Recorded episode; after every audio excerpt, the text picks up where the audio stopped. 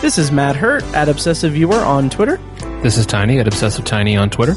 This is Mike, and you can find me at I am Mike White on Twitter. And this is ObsessiveViewer.com's The Obsessive Viewer Podcast.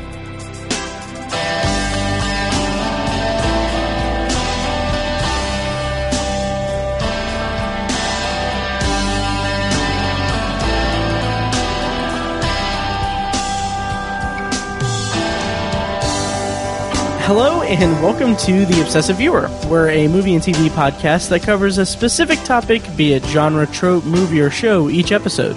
You can find more of our work at obsessiveviewer.com.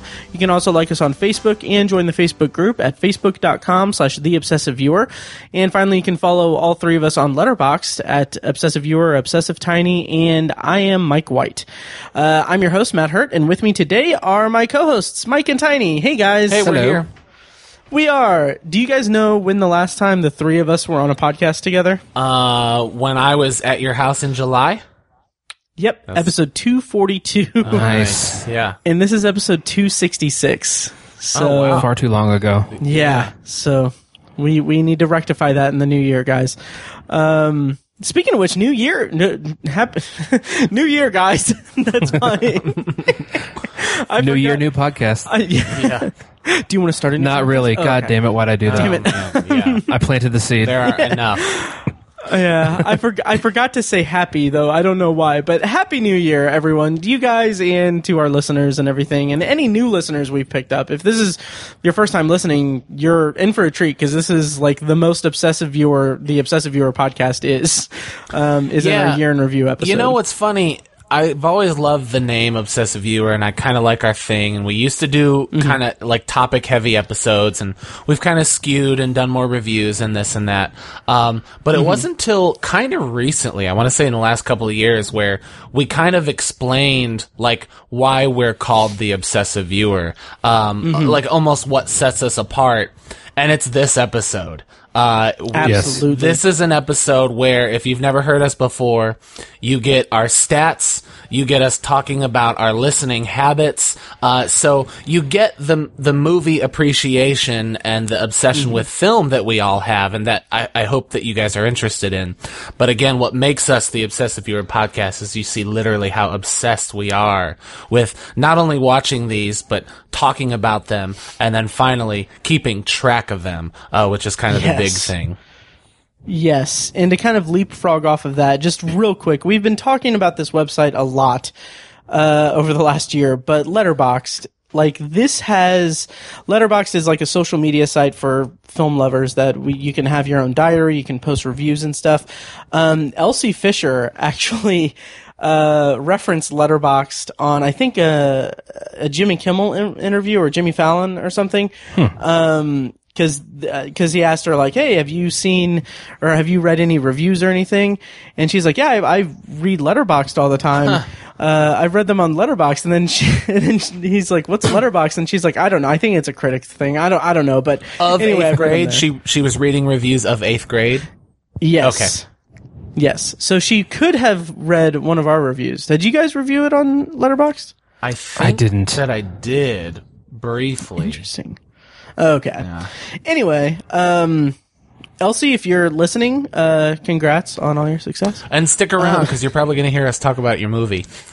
Oh yes. You will. Oh yeah. So anyway, so if you're not on Letterboxd, if you're listening to this podcast and you're you dig all of the stuff you're about to listen to in this seven hour marathon podcast, um, it's you should definitely look into going on Letterboxd because it's amazing, and uh, we're all pro members. Um, that gives us stats and everything, and like for me, and I'm sure you guys as well, it made compiling my stats at the end of the year so much easier. Yeah, we used to do this. The Yeah. stuff you're about to hear, we used to do this by hand. Yep. uh, Mm-hmm. and kind of like double check and triple check and bounce them kind of Mm-hmm. back and forth to, you know, did we get this right or that right? And Letterboxd kind of does that Mm-hmm. for us now, which is awesome. By the way, you can Absolutely. you can follow Letterboxd users, uh, and Mm-hmm. we it's all super easy. I am I am Mike White, and the other guys are Mm-hmm. just their their Twitter handles. Is that correct, Tiny? Are you obsessive Tiny on Letterboxd? Yes, that's correct. All right. Yeah. So just just if you found us on Twitter, you can find us uh, uh, same place on Letterboxd.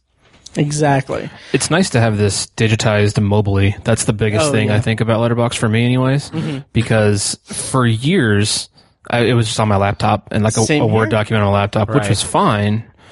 But you have it mobily now, which is so much nicer. Well, it's Absolutely. It's a conversation piece. We were out. I was out uh, to dinner with a friend of mine, Jake, and he, we were kind of looking at the best horror movies of the year. And he's like, uh, "I don't know. Let me see your list." And I was like, "Well, don't mind if I do." And it's nice to have the, you know, just the thumbnail pictures of the film posters. You can kind of, you know, there's there's a visual aesthetic to um, experiencing what these films looked like on your phone. Uh, the one of the most useful things for me is I have accidentally like repurchased one or two or three or four movies in the past, uh, and so recently I created a list on Letterboxd of my want list for purchases, and when I buy one, I take it off that list, and now there's no more fear of do I already own this movie? It's awesome. Nice. And we'll talk about Letterboxd in, in more detail uh, later in this episode, but just it's great. And like we have kind of uh, teamed up with Letterboxd to an extent.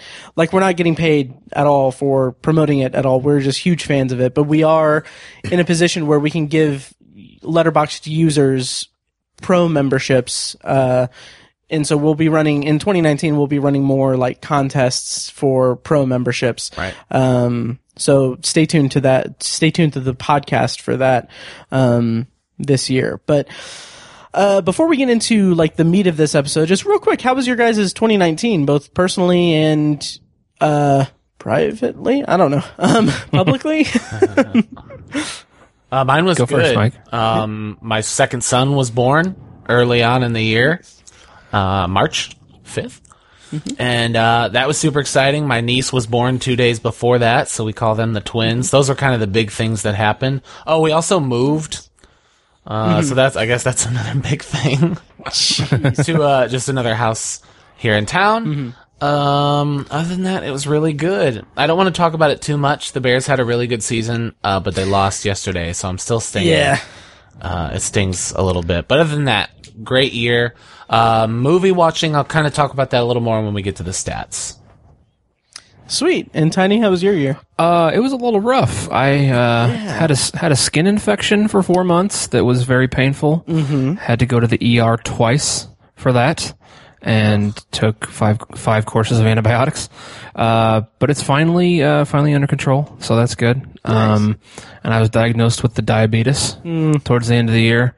Um, but both of those things are much better than they were even a month ago. So 2019 is looking up. So that's good. Um, yeah, just pretty good all around actually for, for the for the new year. Uh, 2018, like I said, a little rough, but Nice. Yeah. I I have a big bottle of Purell next to me anytime he comes over to record now because I don't want the skin infection. I know, right? Uh, but no, uh, uh, I had a really, I had a really good year actually. Like, uh, I got a new job within the same company that I work for, and uh, that kept me from like. I'm no longer working from home, but I'm in a much better position in the company, and I am really loving it. It's awesome. Um, other than that, that's pretty much all I got going on. nice. Good deal. which I'm happy with. Okay, so let's dive right into what people are here to listen for. Um, oh, first of all, damn it, I forgot this. Um, I was a guest on our friends, the Nerds You're Looking For podcast. Uh, you can find that at thenerdspodcast.com. Uh, basically, I did my top 10 list with Pat and Tyler over there. It's kind of a yearly tradition that I go do a guest spot over there, um, and talk about my top 10. And spoiler, well, I guess not really spoiler, but, uh, kind of a tip my hat to later in this episode. This was, I think, the first year in like five or six years that I've been guesting on that podcast that the top 10 list that I said on that podcast is the same as the one that I have on this one. um, because usually they record at the like end of the year and like it's when I'm still compiling stuff. So it's kind of a rough draft Right. top 10 Yeah. but uh, spoiler for my viewing stats, but I had a really good year and I had a very well-rounded top 10. But, uh, but yeah, so let's go into our viewing stats. Mike, uh, do you want to get us kicked off? Yeah, I will. Um, do you have kind of an outline for exactly which stats you want to know about? Um, I'll I'll just No. I'll just go through my list. So Okay.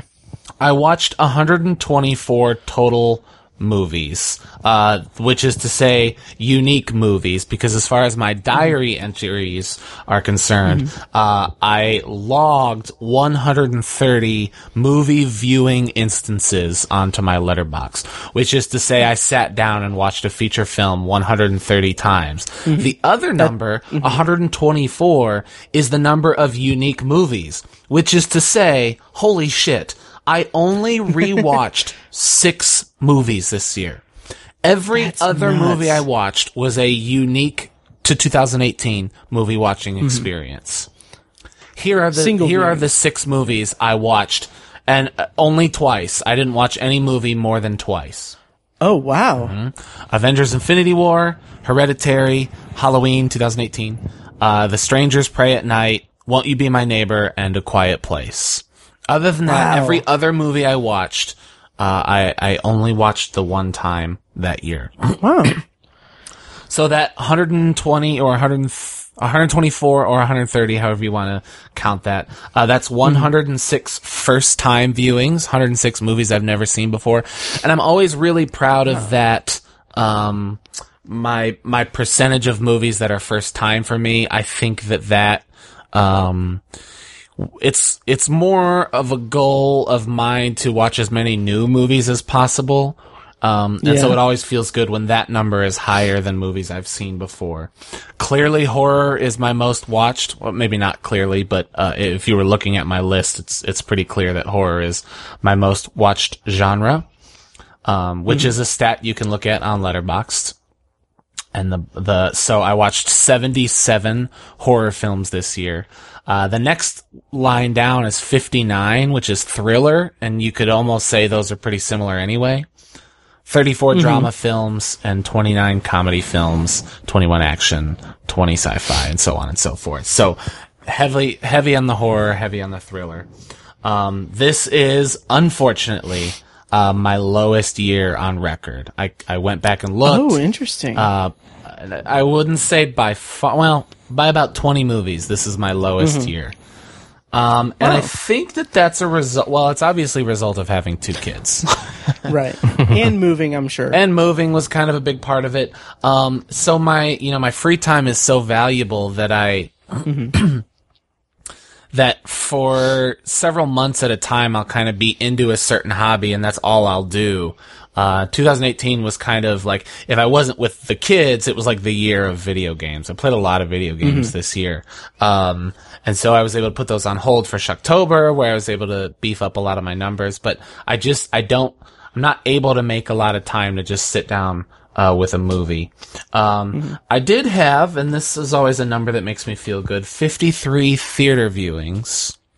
Nice. Okay, now, Awesome. uh, longtime listeners know that I do movie night uh, every Thursday, and we skip holidays. We skip, you know, Christmas and Thanksgiving, and if I go on vacation or he goes on vacation, we skip those. Um, so I saw maybe maybe three or four non movie night theater viewings. Um, again, it's just a case of not being able to get out, but luckily I had made a point to get out on Thursdays. My highest month was October, obviously, uh, with 30 movies. That's when Shocktober was there. I always aim for 31, and it was a big F. Big F minus fail. I only hit 30, uh, but whatever. and then in May, for whatever reason, I don't know what it is, uh, summer always slows me down quite a bit. Um, I I don't know. This summer I was really into the Friday Thirteenth video game again, so I was kind of into playing Yeah. that instead of watching movies. Uh, and so I, I watched four in May. That was my lowest my lowest month. So that's uh that's my year in stats movies. Sweet. And just to clarify, when you say that um your this was your lowest your lowest year in terms of movies, you said it was by 20 movies. Um is that by 20 individual movies or 20 viewings? Um, I don't know. I'd have to go back. My my guess is viewings. Okay. Yeah. That's what I figured. Yeah. Cool. Cool. Well, that's awesome. Uh Tiny, how about your Yes, um, I'm glad that Mike led, or like that Mike didn't have like a really good year either because I didn't have a really good year. Um, but it was better than last year. I think last year, nice. I don't even know if I cracked 100 last year. You you you did it. I didn't. I didn't crack 100 last year. This year, my total viewings were 117. Nice. Yeah, which, uh, yeah, eh, well, not very good. Um, so my goal kind of is to get at least 150 a year and wasn't even close to that. So, um, the only statistic that I'm happy with this year is that I'm pretty happy with my, like, the movies that I didn't get to see. So like the, the 2018 rele- releases that I was able to see, Okay. I was pretty happy with that. I thought for some reason I heard that and I thought that my like my only my only one that I'm really proud of is the ones that I, I just didn't get to see. No, like my, like my regrets, like, uh, that, I feel that really list. good about skipping the turds. Yeah. yeah. I'm okay with I'm okay with my regrets list. That's what I'm trying to say. So Gotcha. I crammed in a lot of 2018 viewings towards the end, and I was happy with that. Um, so 117 total viewings. Uh, first viewings was was 85, and 32 I had seen before. Mm-hmm. But uh, to Mike's draw attention to Mike's statistic where he talked about Hit me, baby.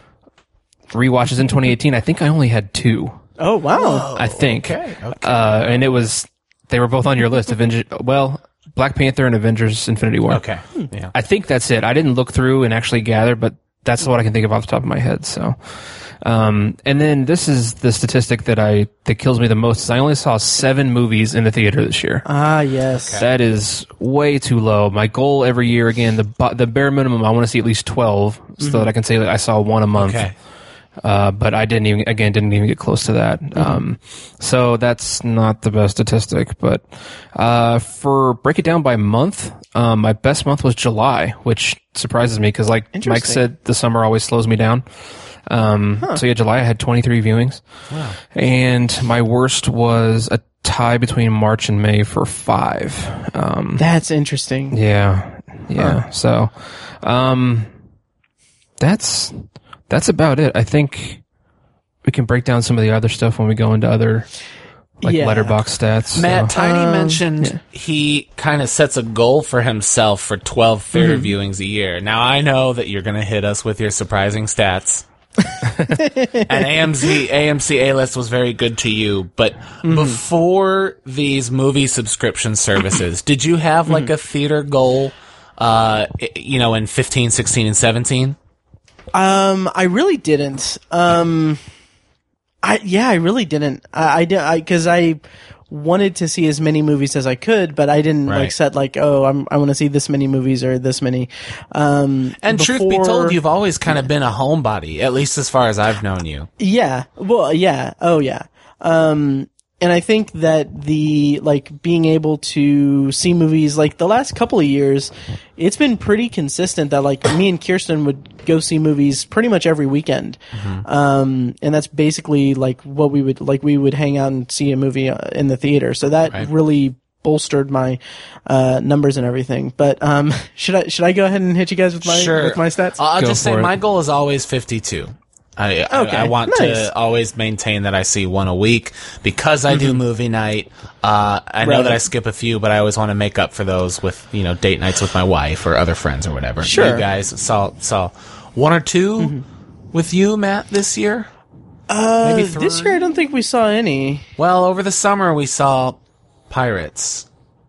That was last year. Was that last summer? Or that was 2017. Yeah. Oh my gosh. Damn. Yeah. Yeah. Oh yeah. Okay. Well, nothing then. Um. yep. Uh, but um, okay, so so a peek behind the curtain, we have divulged our top ten lists to one another, but we have not divulged our stats uh, to one another. So um, I'm just gonna go ahead well, and do it. Uh, yeah. I'll say they're yeah, I mean- searchable. yeah, you can find them, but I I have like I'm excited. So anyway, um, this was my best year. No kidding. Um, yeah. still not as good. Well, you'll see. So, I was going to say not as good in terms of the total viewings as Tiny's famous Well- 2014 or 2014, 14, Yeah. uh, 366. But 66. I had a Holy shit. total. Was that a total leap year? Did you watch an extra one because it was a leap year? No, I don't think so. Was it? I don't even know. Was it? No, Uh, 16 was the leap year. I don't know. Never mind. Oh yeah. okay, go ahead. Um, but anyway, my total viewings for 2018 was 357 viewings. Oh. Jesus Yeah. Christ. Uh, that is that is a total amount of movies, so not counting rewatches or anything. It- like Uh, 300 instances of movie watching, right? Yes, Okay. yes. So that is 320 individual titles. So I rewatched a total of 37 movies, uh, repeat viewings. Um, I'll jump down real quick and say that the repeat viewings that I had that I had the most viewings of, uh, surprisingly enough, one of my favorite movies, uh, they came together. I watched five times in 2018. Okay. Jeez. Uh, Five times? Yes, and the reason is because for like half the year I was working from home and I would just have it playing in the background and watching it in between calls. Um, I I uh, watched it with Kyrsten one day, and then I watched it a few times just kind of while I'm editing the podcast Okay. or anything. So not So, to yeah. derail you, because I I'll let you I'll let you keep going. But um, Sure. Like, do you have a like a a loose uh, like percentage of your attention you have to give a movie for you to count it as a watched movie? Yes, yes. So like, like a perfect example. I don't, I don't even remember what movie it was that I was watching. Uh, like the last uh, a couple couple months ago, I had something playing in the background while I was editing, and like it got to the last act, and I was like, I haven't been paying attention to it, so I didn't log it at all. Right. Um, but the times that I do, like like I said, when I'm like working, and like when I was in the call center, I would be working and I'd have it playing on my laptop. And basically, the nature of a call center is if you know there's no calls coming in, you don't have to do anything. Right. So I would be sitting there watching it, and then when a call comes in, I'd pause it and then do my work and then Oh, you'd pause it. Okay. resume it. Yeah, well, because so, there are yeah. a few times where, um, you know, I've done this for the last several years where, like, at the end of a school year when I'm, like, finishing up the yearbook, which is like Mm-hmm. a week at home by myself just fixing pages, I'm always playing Friday the 13th over and over and over again. Um, Sure. but I got to a point where I just stopped counting those because I was, I was always like, I'm not even, I'm not even like, I'm not receiving these movies. The only reason I know them is because I know them by rote. it's a difference the it's a there's a distinct difference between watching something or playing something as ambient noise versus Right. watching something while multitasking. Okay. Um, so yeah, so there there have been movies that I had playing in the background that I wasn't paying attention to that I did not log. Okay. Um, to answer your question, and most of the time when I do stuff that requires more attention than I can focus on a movie, um, I just watch a TV show, like I throw on The Office or something. Okay. All right. Hit us with those stats, baby. Yeah. Okay. So uh, they came together five times. Weird sentence. um, Avengers: Infinity War four times, and The Big Sick four times. Um, my highest uh, genre was drama with 145 movies, comedy with 141, and thriller with 89. Wow. You dropped off a horror. I know. Yeah, it's the last like few years, man. It's been it's been kind of rough with with me watching horror because I just I haven't watched that much. Um, yeah, but uh, rewatches in 2018, I rewatched. Uh, I had 151 rewatches. Um, and then, um, okay. Uh, I'll, I'll skip theater viewings for just a second. Um, the amount of movies that were released in 2018 that I watched and therefore had this amount of movies to cull my top 10 from, uh, I watched 109 2018 released movies. Wow. Jeez. Yes. Oh yeah. And uh, finally, my uh, theater viewings. Um, sorry, excuse me. Um, my theater viewings were 87. Jesus. Good lord.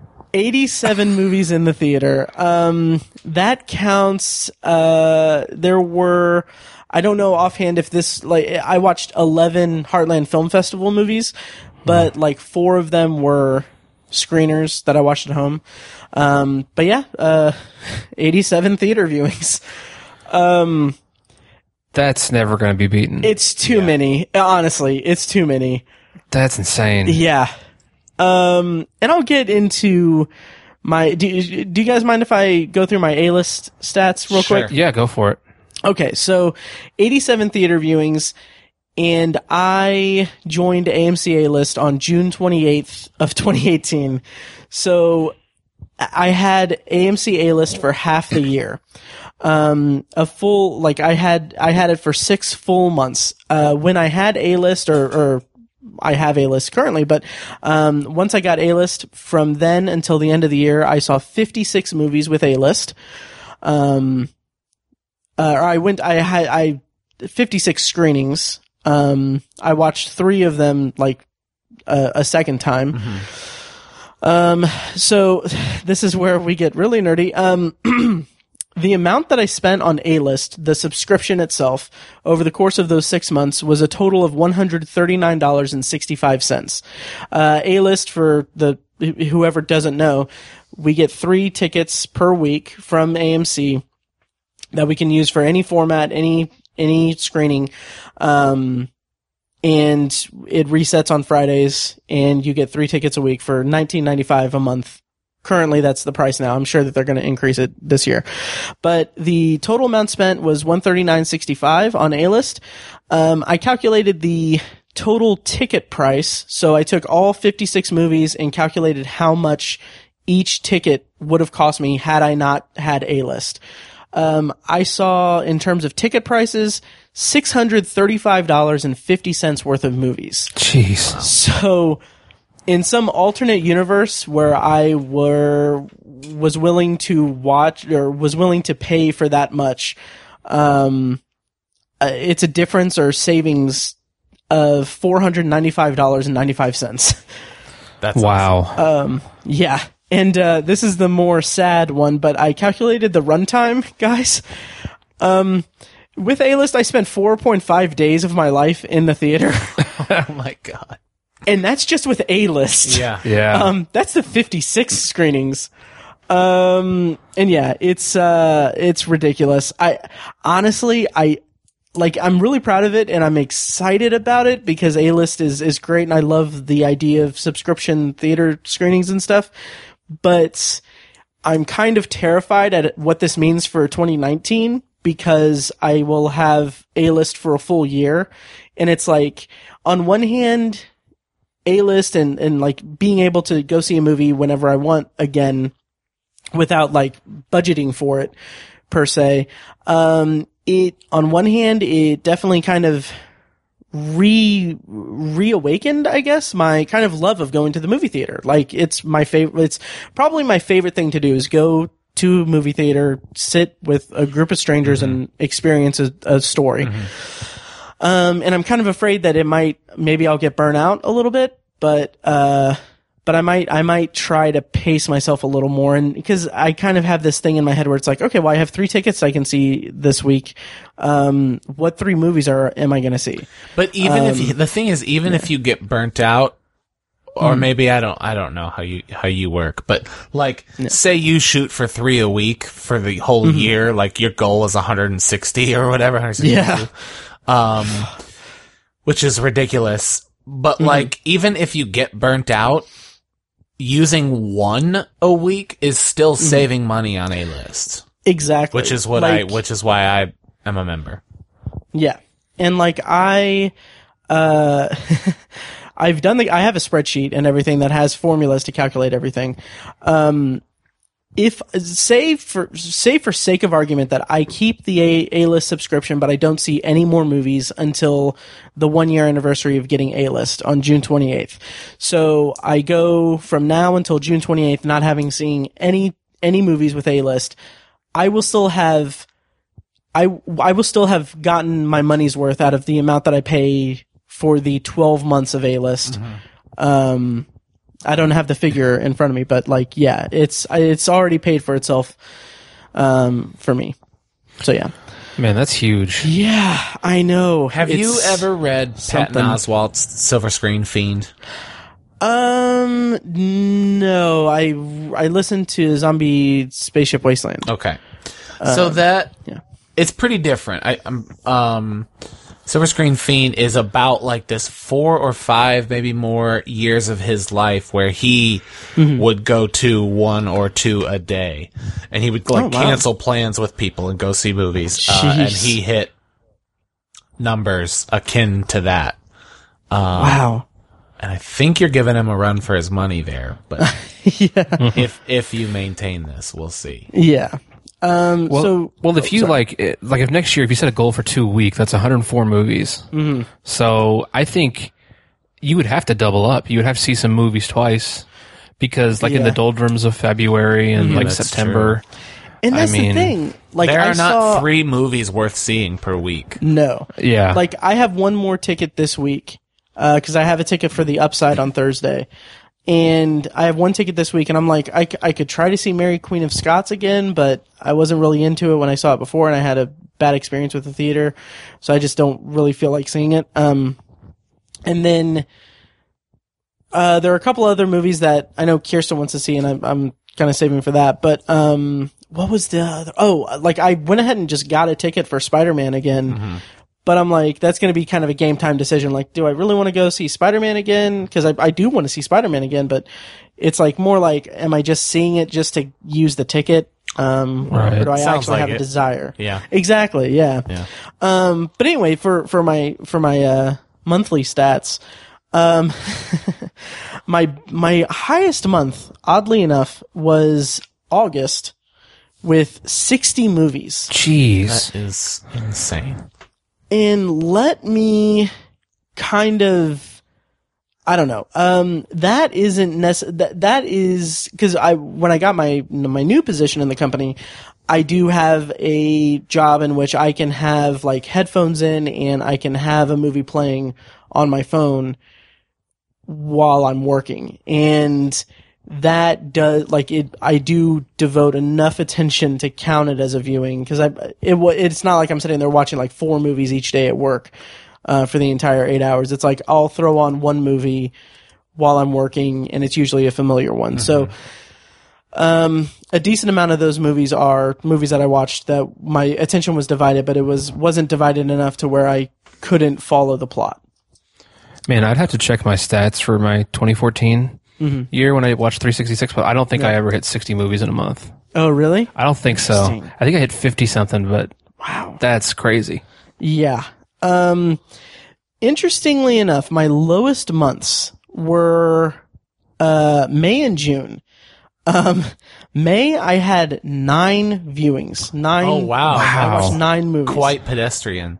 Yes. Yeah. And in June, I had seven. Jeez. Okay. Um, definitely slumming it in the summer months. Um, Well, it gets hot. You just Yeah. Well, also there are a couple like extenuating circumstances. Like in June, I went to Vegas, so that's like four days of no movie watching. right. Um, I got a new job. Like right, like when I got back from Vegas was my first day. Um, my first day at my my new job. So like that month was a lot of learning the ins and outs of a new job and everything. So it's a lot of kind of mental exhaustion. Like I come home and I don't really want to do anything, including watch movies. Um, so yeah, so there there are some extenuating kind of circumstances there. So May was bad for all three of us. Yeah. Oh yeah. and it's kind of- it's weird because like I, I would need to go back and and check check on this, but like I kind of wonder if that's is that a is that a regular thing that we experience? Like I think it is year? for me probably. Race. It's a race during that during that month. Yeah, so. there's something for me about um, it being summer. I kind my like our, our days kind of get a little longer, and we we have plans. My wife stays up a little later. Um, I don't know. There's something more comfy about like I got to work the next morning, so I'm just gonna throw on a movie before bed, kind of deal. Sure. Yeah. Oh, absolutely. Well, this May I spent four weekends in a row building a deck by myself. So right. that contributed to that because I wanted to get it done before the race. So Yeah. yeah. Um, So yeah, I think that that's my stats. Those are my stats. I have some Letterboxd stats, but we can touch on those um, if you guys want. Letterboxd stats. Yeah. Oh, oh, sorry. Real quick. Um, to kind of usher us into the Letterboxd portion, if we have any other Letterboxd stats to go through, um, I was very proud of this fact. So, of the movies that I watched, 109 were released in 2018, and I managed to write a review on Letterboxd that, granted, some of them were shorter than others, but I made a point to review every 2018 movie that I saw. What? Oh wow, that's Yes. awesome. Oh yeah. And uh, my total amount of reviews posted on Letterboxd in 20 in 2018, um, this is a little a little inflated because I did go back and add some reviews from Obsessive Viewer to to my backlog when I was backlogging the stuff, but it wasn't too substantial. But I wrote a total of 273 reviews on Letterboxd Damn, in 2018. good job. Thank you. Thank you. Like you. that's hard, man. Yeah. Yeah. I reviewed I wrote 14. 40. nice. nice. 40. Well, not bad. You guys will get there. It's fine. yeah. yeah. Uh, but yeah, so so yeah, those are those are my stats. Best best movie watching year of my uh, young life here. Wow. Yeah. You took it was a good year for movies to a whole new level. Yeah. A whole I think that- a I whole think- different meaning. I think the 87 in the theater is more impressive than the 366 in a year. I think Uh, so too. oh yeah, I can. s- Yeah. Yeah, Because it's easy to I just sit on your couch and watch a movie, that's true. which but, is what I did. But also, but also, fifty six of those theater viewings were A list. So like, there's that subscription thing where it's like true. it's it's not as it's not like I had to do too much work to go to the theater. yeah. Right. Um, Still, still, I think that's more But yeah, impressive. 87. I, I honest, I don't know if I'll. We'll see. A list could. well, you better. Yeah. I honestly think if you did that, if you had A list for half a year, Mm-hmm. you got eighty seven. That Well, he, I I mean I think you ought Mm-hmm. to shoot for a hundred. well, here's the thing, and I and I forgot to mention this. So in 2016, I had Movie Pass for the entire year, Jan- January to December, full 12 months. I had Movie Pass.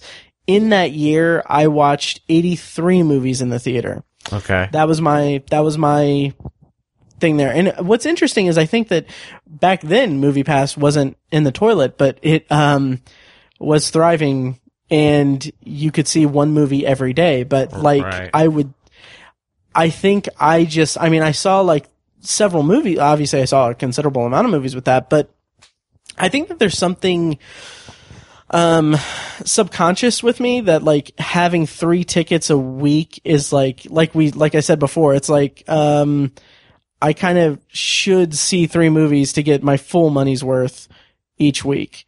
Um also it helped that the lat- latter half of the of the year was like you know good.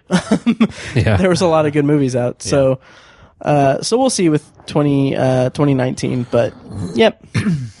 Mike, do you have any further Letterboxd stats you want to throw out? Not really. I, I I don't quite know what he was talking about.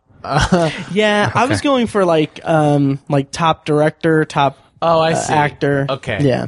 Yeah. But what was what was your guys' first and last movie? My first one was The Room, uh, because we were going to watch uh, The Disaster Artist the next day. Mm-hmm. So we watched The Room. And my last film, on December 26th, uh, I was just like doing work on my computer, and I, I had. Are you laughing because you know the movie? I I think so. So one of my favorite films of all time is My Girl.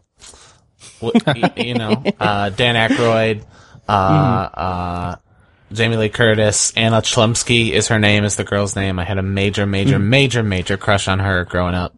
Uh, Me and, too. And then of course Macaulay Culkin is in that one. And I, I remember like my mom telling me about that movie and like, she's like, okay, we're going to watch this, but I need to tell you, the boy dies at the end. And if you're going to be too upset, you don't have to watch it. I was like, no, we'll watch it. And I was so, so upset. Like, when it was, that movie wrecked me when I was little, little Thomas J. Um, yeah. So uh, yeah, I just, glasses. I just threw that on to have at the end. Uh, and it holds up. I still love that movie. I think, Yeah. I think it's Nice. a Oh, great yeah. movie. Yeah. Uh, do you want to go with the rest of your Letterboxd stats, or do you want to go? Yeah, I'll, I'll wanna go kind of? I'll kind of look for some stats here. Uh, I did, like I said, 40 reviews, um, 231 hours of movies, which is not all that much, I guess. Um, that's 10.8 per month, an average of 2.5 per week. My biggest day is Thursday, which is no surprise because that's my movie night. Um, I would say the uh, the biggest, the most stars, or the the star I watched the most. Um, do you know this, Matt, or do you want to take a guess? Um, you know, I'm going to take a guess based on mine and the Letterboxd year in review. Uh, Samuel L. Jackson. Ooh, no, no, Oh, not even close. He's not even in my top ten. Uh, no, it was Kane Hodder who played Jason. Oh, that makes sense. Number two is Jamie Lee Curtis. uh, directors Spielberg, David Leitch, and Mike Flanagan. Um, David Leitch. What did? Well, just Deadpool. Dead, Oh, Deadpool gotcha. 2 and Deadpool 2.5. Producers, uh, no surprise for me, Jason Blum. Or, with- or Blumpkins. Who? Jason Blum? I'm kidding. Okay. okay. okay. uh, yeah. Uh, and yeah, so that's all. I, I don't want to Yeah. give away too much. Those are my stats. there. Sure.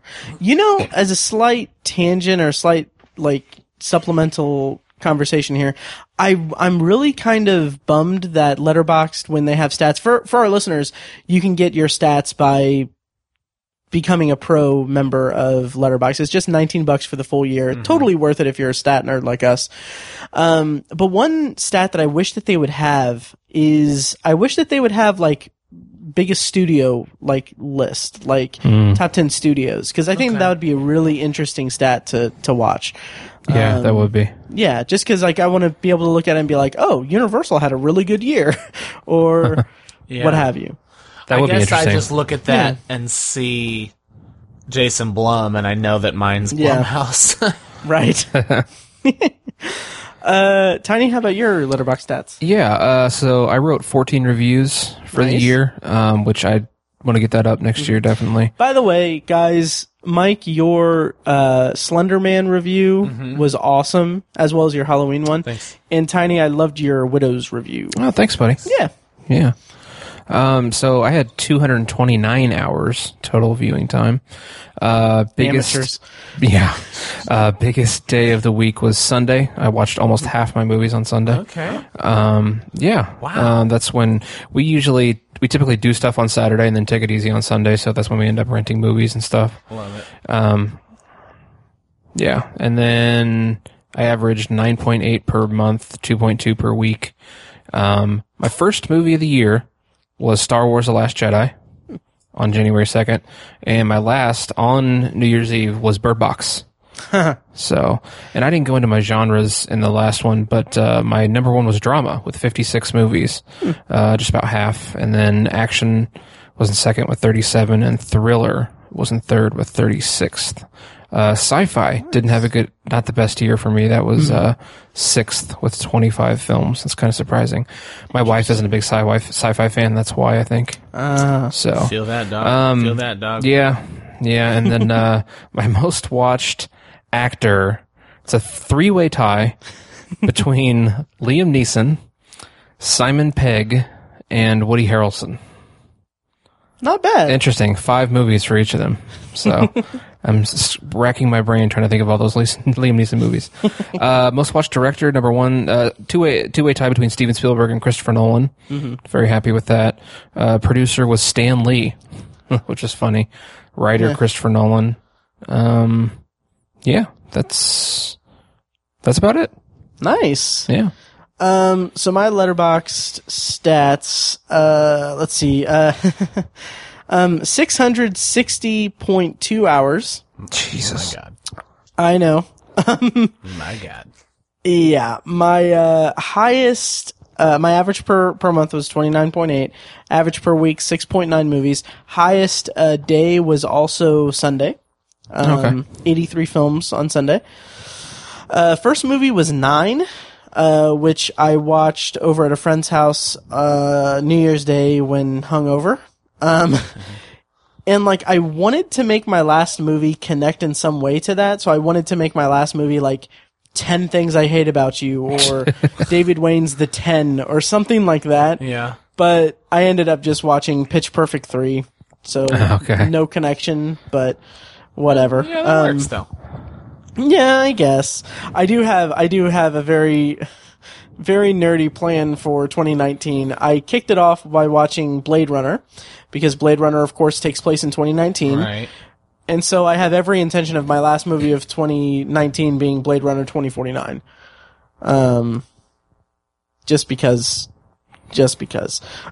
um, so my top stars like I'm I'm really excited for 2019 because I have no intention of rewatching all of the Marvel Cinematic Universe movies.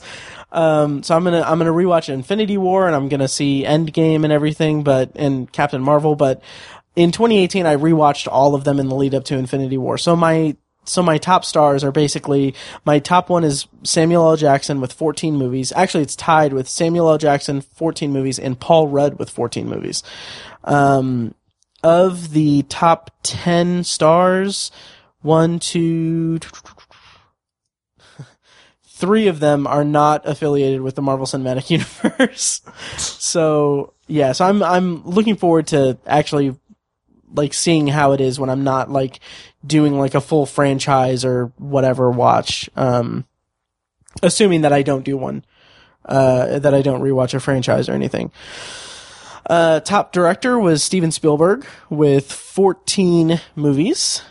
And then in second place was uh, Alfred Hitchcock with five.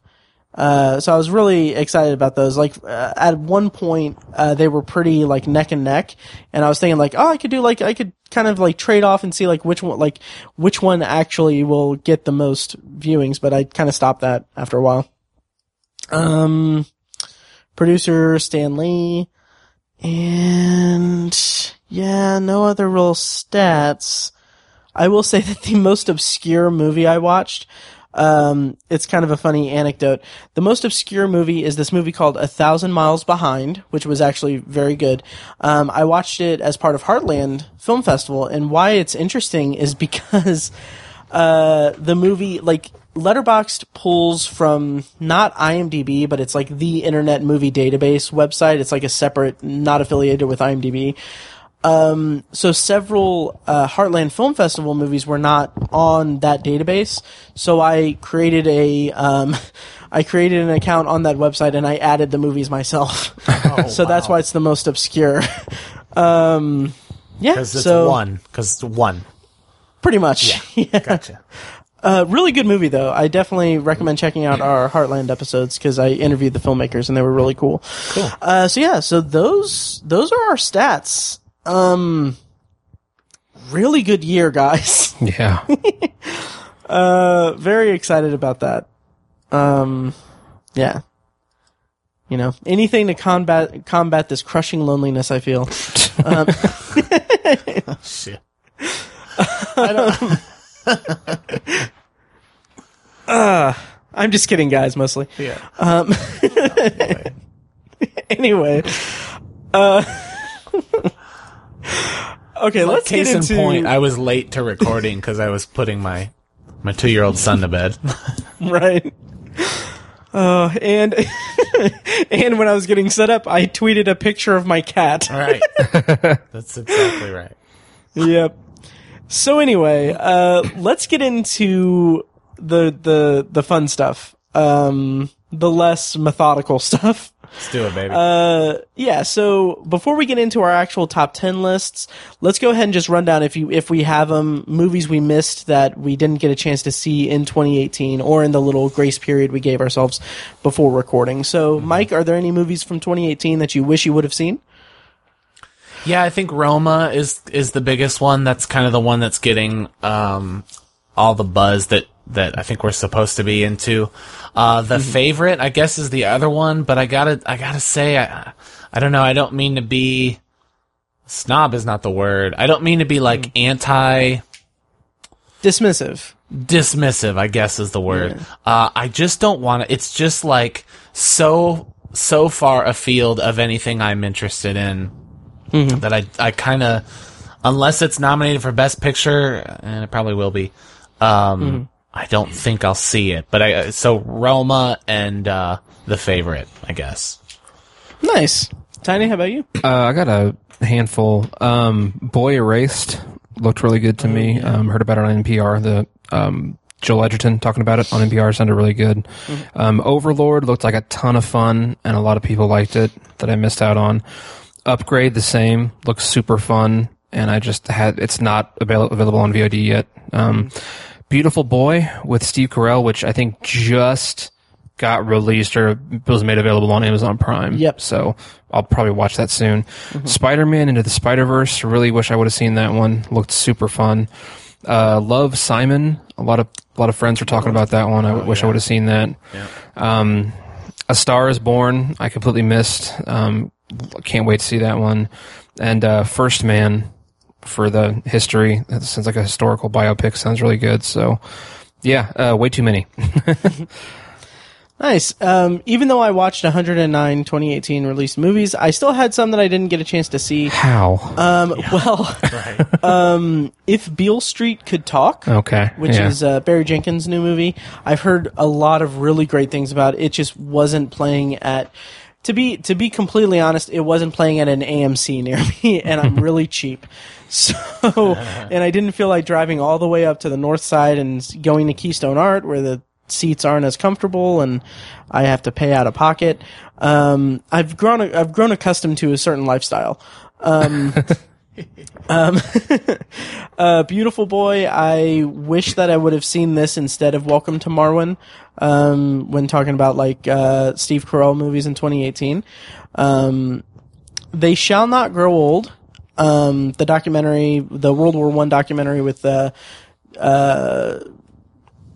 re- res or no um what's the word i'm looking for? Like uh rest restored um, Restored footage, yeah. footage from world war one by peter jackson. Um there was a movie called burning. I don't know much about it just that steve Yeun is in it and it sound or it's getting a lot of buzz. Free solo um which is a documentary about uh, I was gonna I was gonna make a really shitty Star Wars joke, but I'm not going to. Um, Free Solo is about uh, is a documentary about a guy who's climbing uh, El Capitan in Yosemite, and he's doing it without rope, like he's wow. free, like he's free balling it. Jeez. Um, you don't have and to it's a do that. documentary. That's unnecessary. Why would you? Do Oh, that? I know, I know.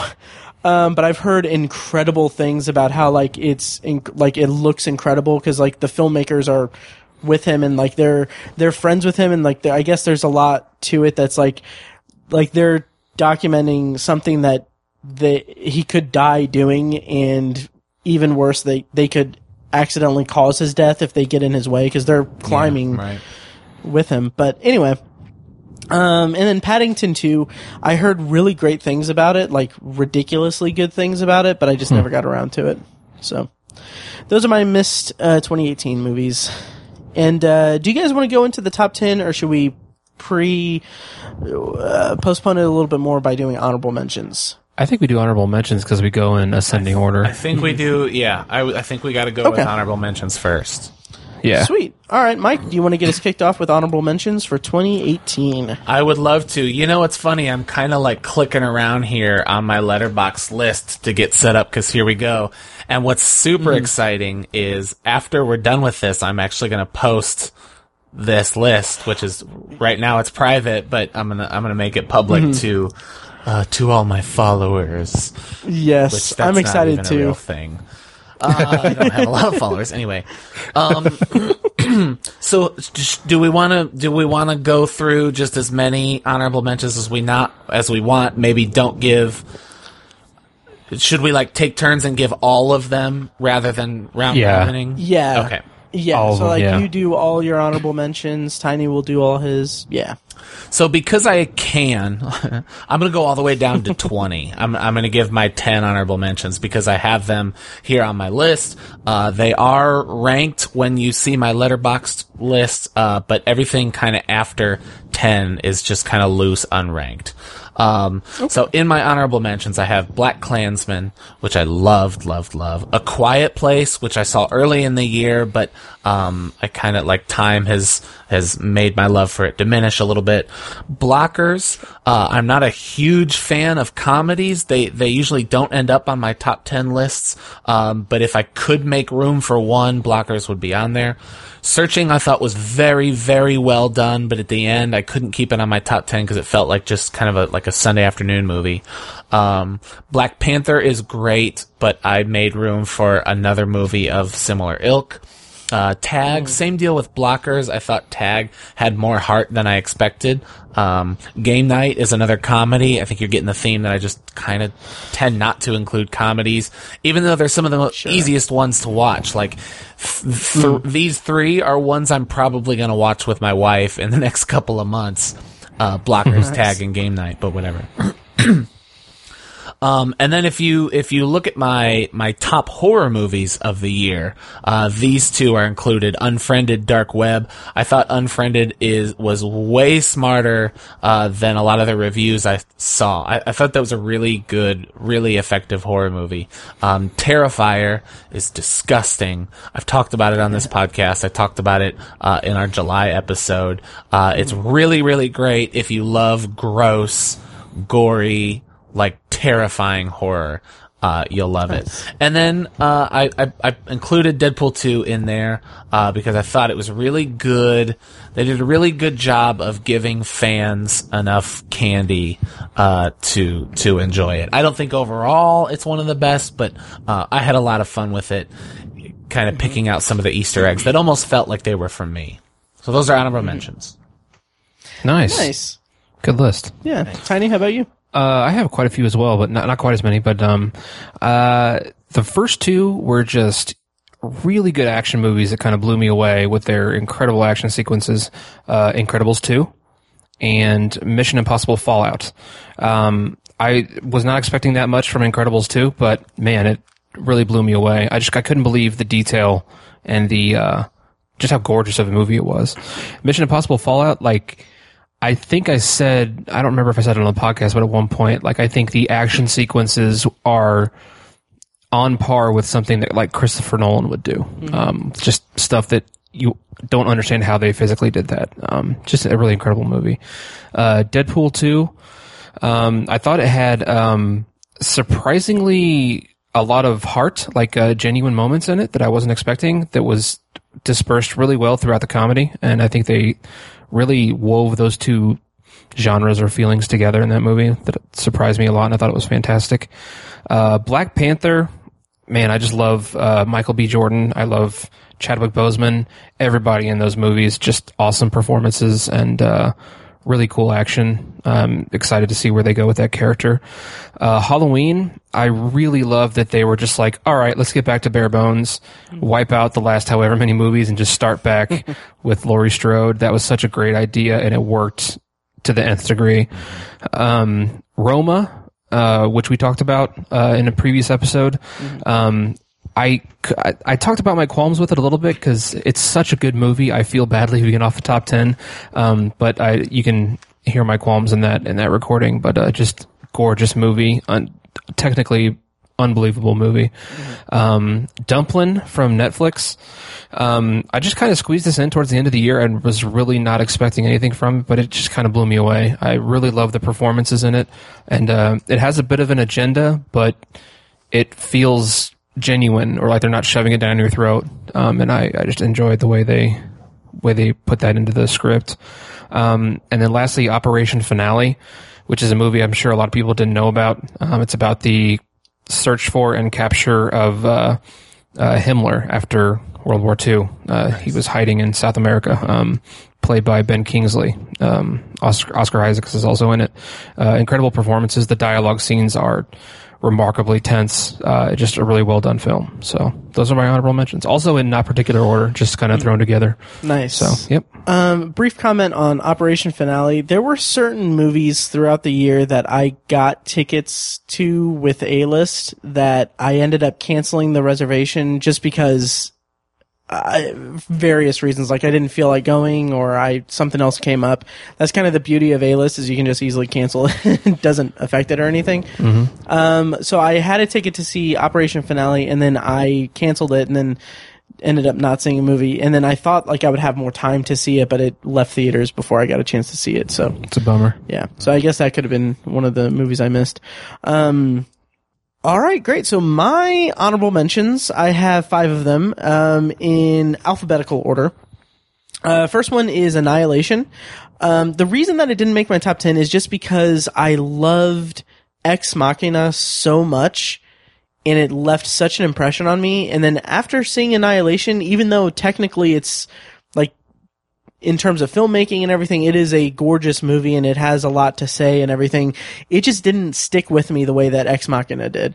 Um, so that's it's just an honorable mention. Uh, BlacKkKlansman is phenomenal. Uh, it makes me really want to go back and watch more Spike Lee movies, and just the way that he tied it to our modern era it was just it stuck with me a lot.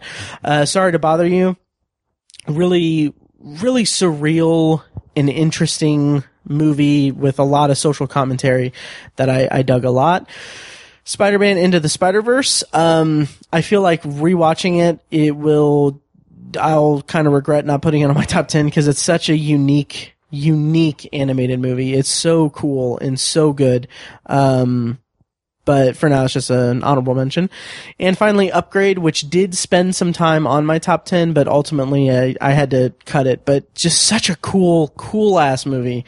Um, and like people say, like Logan Marshall, Logan Marshall Green, I've seen the comparison that he's like, like, uh, discount store Tom Hardy. Oh my and gosh, Upgrade yes. is like, yeah. And like Upgrade is like, like his like discount Venom or whatever. Um, and I'm sad. Except yeah. that Venom is it's way better than Venom. Right, exactly. Like, and I'm so like one of the big problems that I have with not having this on my top ten is that on my list, which I actually just made public on my Letterboxd, by the way. Um, on my when I had it at number ten, I wanted to put the blurb and say that uh, Upgrade is like the perfect antidote to Venom. Um, yeah, That's okay. but sadly, yeah, yeah, yeah. You quirky bastard. I See know. what you're doing there. Yeah. Um, but yeah, so those are my honorable mentions. Um, by the way, we didn't say this at the beginning, but usually, like, we'll shout out the episode title, uh, that we, like, the episode title that we reviewed the movie or talked about the movie in potpourri. Um, we're not really going to do that this year. Um, just if you go to the show notes for this episode, which can be found in your podcast app or at obsessiveviewer.com slash OV266, uh, you'll find links to all the episodes, uh, where we discuss it. I'll have it all set up and all pretty. Um, Nice. So those are honorable mentions, and then let's postpone just real quickly um, our top tens by uh, giving a shout out to a couple of top tens uh, that we have from our recurring co-hosts. So um, if you've been listening to the podcast this year, you know that we've gone through a little bit of a shift, I guess. Um, like like Mike said earlier, we've been talking, we've been doing a lot more like movie reviews and everything, and then we've also had more uh, guest appearances that have morphed into recurring co-hosts. So, uh, long, long, long time guest Robert Fekkes is now officially a recurring co-host on the podcast, as well as the newer addition to the roster, uh, my friend Kyrsten. She is also a recurring co-host. So I put the call out to have them compile top 10 lists for us. So before we get into our top 10 list, I'm just going to run through Fekkes's top 10 as well as Kyrsten's. Fekkes, uh, by the way, had a total of 206 viewings in 2018. Good And- showing, Fekkes. Good showing. Yep, yep. And from 10 to 1, his top 10 is uh, number 10, BlacKkKlansman. Number nine, eighth grade. Number eight, A Star is Born. Number seven, Bad Times at the El Royale. Number six, Deadpool 2. Number five, Boy Erased. Number four, Spider-Man Into the Spider-Verse. Number three, Overlord. Number two, Vice. And his number one movie of the year, Mr. Robert Fekkes named Avengers Infinity War. Nice. He was number one. He also had some uh, a few honorable mentions. He had Mudbound, which technically was 2017, but that's fine. Uh, and A Quiet Place and Aquaman um, as his honorable mention. Uh, and then worst of 2018, he had Jurassic World: Fallen Kingdom, uh, Ready Player One, and Bird Box. Wow. Yep. So, uh, okay, and then Kyrsten's top ten, uh, which by the way, I I saw a total of 37 movies in theaters with her. So of those 87, 37 were with Kyrsten. Okay. Um, from 10 to 1. Number 10 was Won't You Be My Neighbor. Number 9, Deadpool 2. Uh, number 8, Black Panther. Number 7, A Quiet Place. Number 6, Searching. Number 5, Avengers Infinity War. Number 4, Blindspotting. Number 3, Overlord. Number 8, or I'm sorry, number two, Eighth Grade. And Kyrsten's number one movie of 2018, Spider-Man Into the Spider-Verse. Love it. Aw, So, awesome. Yep. Uh, so yeah, so those are our our recurring co-hosts top ten lists. Uh, you can bug them about it uh, on Twitter. Uh, Fekkes is at r a Fekkes. Um, also on uh, Instagram and uh, Snapchat, he's nerdster three thirty. And Kyrsten on Twitter is at burger underscore lurker. So please pester them with your opinions about their top tens.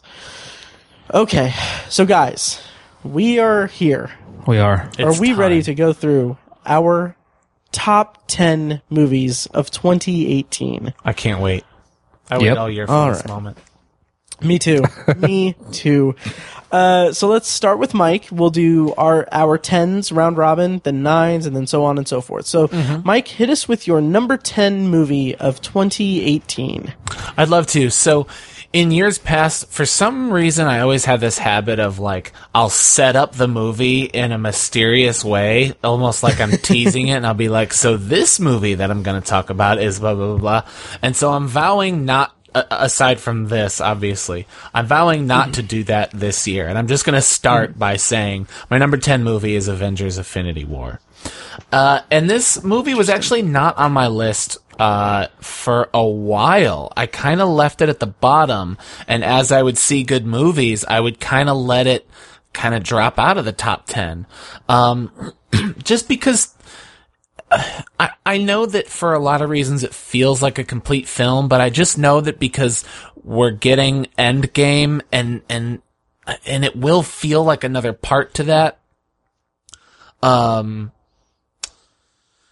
that it, it just feels like part one of two. And so I couldn't, I couldn't put it up higher on my list. The other thing I want to do with these lists is is not defend why they're low on the list. When you see a bunch of movies, to be in the top 10 is pretty awesome anyway, and it's all subjective. So the answer is these are all tied for number 1, right? I, like Good point. that's that's a little too much. That's that's not true, but um Yeah. I don't want to talk about what I didn't like about 10. Being being number 10 is awesome. Avengers Infinity War uh, was awesome. I, I think as part 1 of the culminating event of this 10-year process they did, it was breathtaking. Uh, it was beautiful to watch.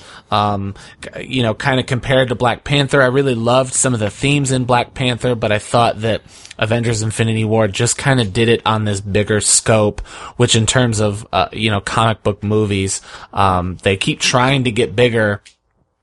And this one actually kind of felt, uh, as big as it was supposed to felt. The way it juggled multiple characters and multiple storylines was really awesome. Uh, and I just had a lot of fun with it, which I know that, you know, most people did. So easy number 10, Avengers Infinity War. Sweet. Awesome. Nice. Uh, Tiny, how about your number 10? Uh, my number 10 is Hold the Dark, which we talked about in a past episode. We reviewed it and, uh, definitely go there for my, my thoughts on that, more extensive thoughts. Um, I really, I really just love this movie because it's so unique and so like I, I just appreciated the the sheer darkness of it. Um, I think a lot of people had trouble with this movie and things to uh, criticize it for, and I don't. Uh, I can't give anyone much friction on that because I understand it was a. I think I said in the review that it's Jeremy Saulnier's least accessible of his three major films, um, and I think it was it was hard to understand. And actually, I think it's more than that. I don't think we're supposed to understand a lot of this movie, um, the character motivations, stuff like that. It's hard to pin down, but for whatever reason, those things not only did they not bother me, they made me appreciate it more. I think it was just a super, super smart script and story that forces you to pay attention and doesn't didn't talk down to the audience at all, um, and just really really shocked me and blew me away. Um, also had amidst all of the really quality action films this year, uh, which I mentioned in my honorable mentions. Um, this film being just a, a very dark drama had one of my favorite action sequences of the whole year, um, which we talked about in our review. Uh, it is a spoiler, so make sure you see the film first. Um, but I just I love Jeremy Saulnier. He just speaks to me on a on a whole other level, and uh, this movie spoke to me. So it's kind of a pretty personal pick. I don't think this movie is going to make a lot of top tens for a lot of people. Yeah, and you know it's interesting because on, on our review, obviously I, I wasn't as high on it as as you were, but Right. uh, hearing you speak about it, I I kind of want to revisit it with a more clear focus. But yeah, that that sequence that you referenced in particular was was very very uh, well done. Yep. so that's my number ten. Matthew, what is yours? Sweet. My number 10, and uh, I was going to do a whole bit where I was going to do a pun for each one, but I can't think that quickly. Oh, thank God. Um, but but I will say that when I when I shared my top 10 list with Fekkes, he said, "Wow, blockers?" because blockers is my number 10. And uh, yes. So I as I said in my stats rundown, one of my top stats was comedy movies, which I just like. Those are the most accessible, the most uh, like. Usually they're an hour and a half to less than two hours. Um, Blockers kind of really shocked me because it is a teen sex comedy that is from the perspective of the adults and it harkens back. I mean, the the plot is essentially American Pie, um, but from the parents' perspective, and with a with a much more focused, like 2018 cultural sensitivity and sensibilities built into it. So it is an extremely sex positive, progressive movie that was really kind of a great bridge between like what I loved growing up. When I was in my formative years, I loved like R-rated teen sex comedies. Um, American Pie was one of my favorite movies like at a at an early age. Um, well, eighth grade. Um, and like I loved American Pie 2 and and just I loved that like that rise of just teen like raunchy comedies. Um, Can't Hardly Wait comes to mind as well. Um, which actually kind of predates American Pie. But what I loved about Blockers is that it bridges that nostalgia and that love that I had from my more formative years with the kind of person that I am today, or I see myself as, my sensibilities, my sensitivities to like, like, uh, certain like cultural, like, hot button issues and everything. Like, it's just a really unique bridge of those two parts of my life that it just, it worked so well for me and I, I loved it for it. So, um, also the performances like the triumvirate of John Cena, Leslie Mann, and Ike Barinholtz, like their their comedic sensibilities and the way that they played off each other was just spectacular to me. I loved it, and I I loved the kids in the movie too. Like they were they were great. Um, I also loved seeing uh, the kind of stoner guy or kind of like the homegrown like drug guy in blockers be somewhat of a similar character in Halloween. I thought that was kind of funny. Yeah, you know what's funny Yeah. when you talk about the the kind of sex positive tone about the movie. He is kind of one of my favorite characters for that reason. I think in a movie maybe 10 years ago, uh, you know, at the latest 10 years ago, um, he would have been like a dick, right? And Yeah. he would have, Oh, and he would have tried to, um, you know, coerce the Mm-hmm. the the female lead into doing something she didn't want to do, and it would have to be her overcoming that situation. Uh, Mm-hmm. But I really liked the the like the positivity he brought to, or at least the script b- brought to that role in in the way he was respectful to her, and uh, Mm-hmm. like that. It, it wasn't like this anti-sex plot. It was about Right. the the parents um, Mm-hmm. kind of coming to terms with modernity. Yeah, it's and it's just amazing to like think about it like the way that like teen sex on film has come, like how far it's come. Um 1999 American Pie, we have a bunch of horny horny guys setting up a webcam to watch a watch a classmate undress. Yeah. Um that leads into just, you know, what I always refer to as um our generation's Phoebe Cates coming out of the pool from Fast Times. Yes. Um Can you can you imagine that scene today? Yeah, exactly. Yeah. Like we have that, and then now we have blockers where we have respectful and and like uh, open discussions about this kind of things Yeah. between the characters. It's just it's really interesting. It's a nice. uh I guess I wouldn't say time capsule, but it's just interesting. Uh, it's interesting in the way it's indicative of the era that we're in. Yeah. Yeah. yeah, I hope I that it's not a time capsule. I hope that it's a I sign of a sign of movies to come. Agreed. Yeah. Yeah, I loved that none of the dudes in that movie were trying to get laid really hard. Exactly. Yeah. Which Yes. again is a big big change. That was the women, uh, the girls. That was funny. And then uh, I absolutely adore Ike Barinholtz. Me too. Yeah, he's I, I think he stole a lot of scenes, and I I loved I loved him in this. So I almost made my honorable mentions, but not quite. Nice. Yeah. Nice. So yeah, so that's my number ten. Uh, Mike, how about your number nine? My number nine is the Leigh Whannell directed Upgrade. Uh, and I love this movie so much. This is kind of, so if I take just one, like, eensy step outside of horror, which is my favorite genre, it's, uh, it's forward thinking action sci-fi thrillers.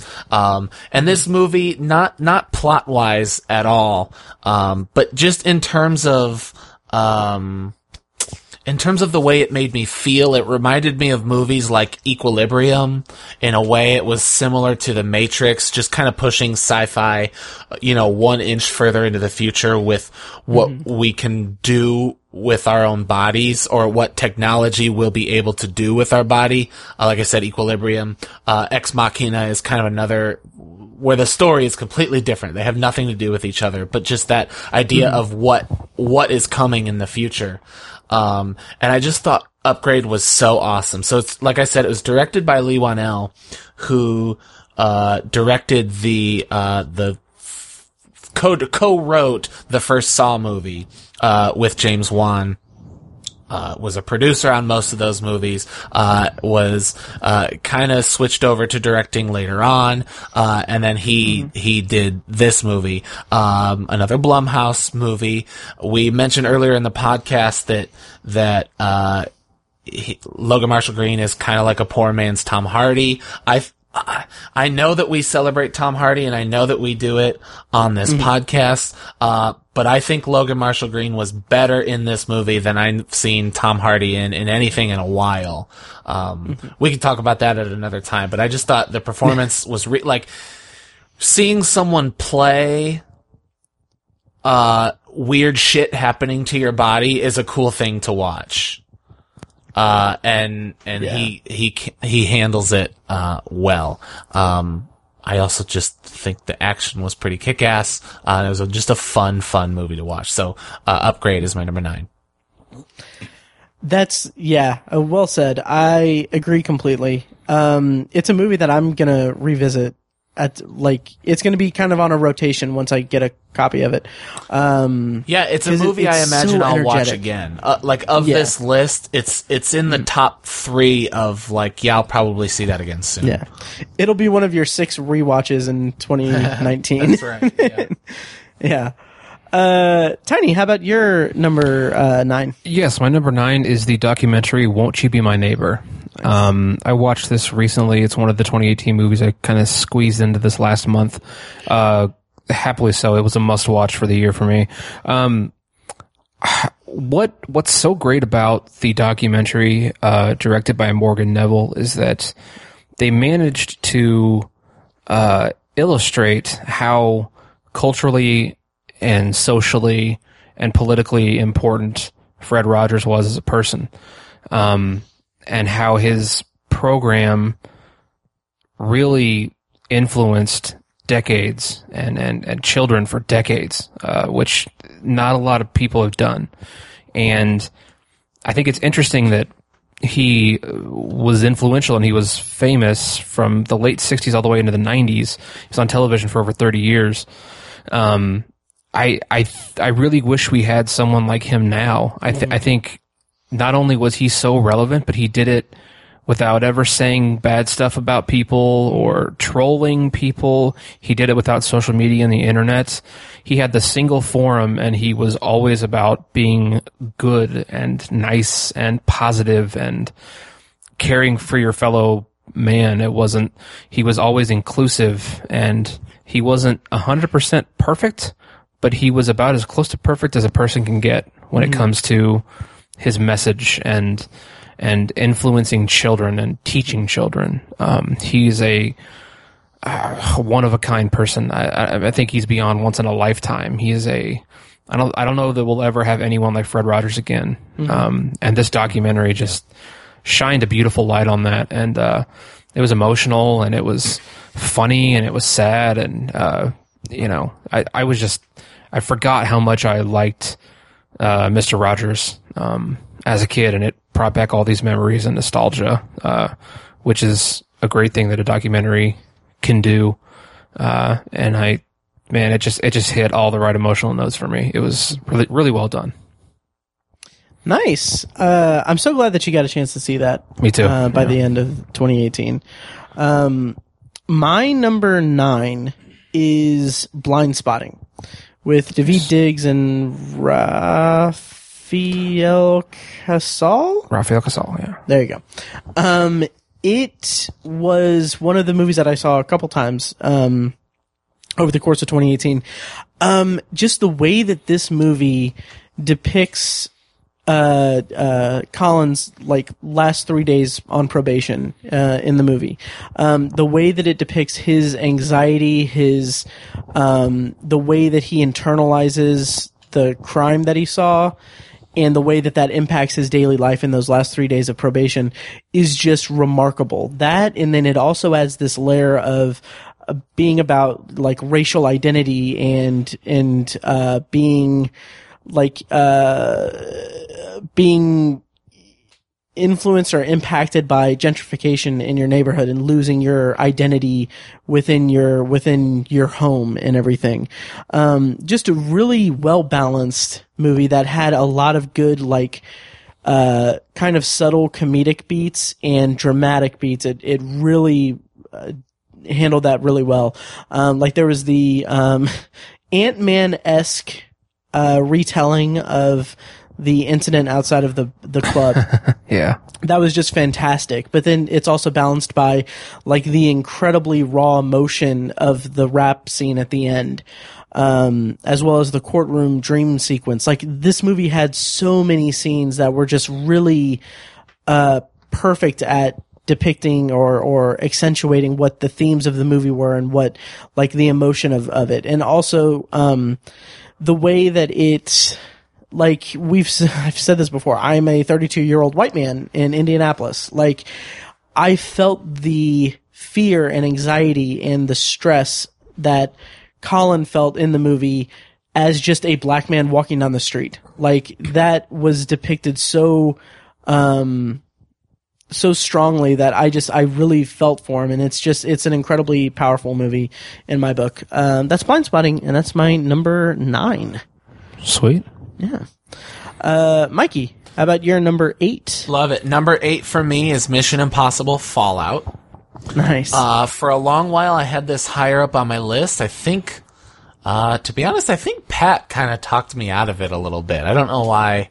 I don't know why. I feel like maybe this should be higher. Wh- whatever. Again, I'm like debating numbers here. It doesn't matter. What matters is that I think Mission Impossible is state of the art action thriller.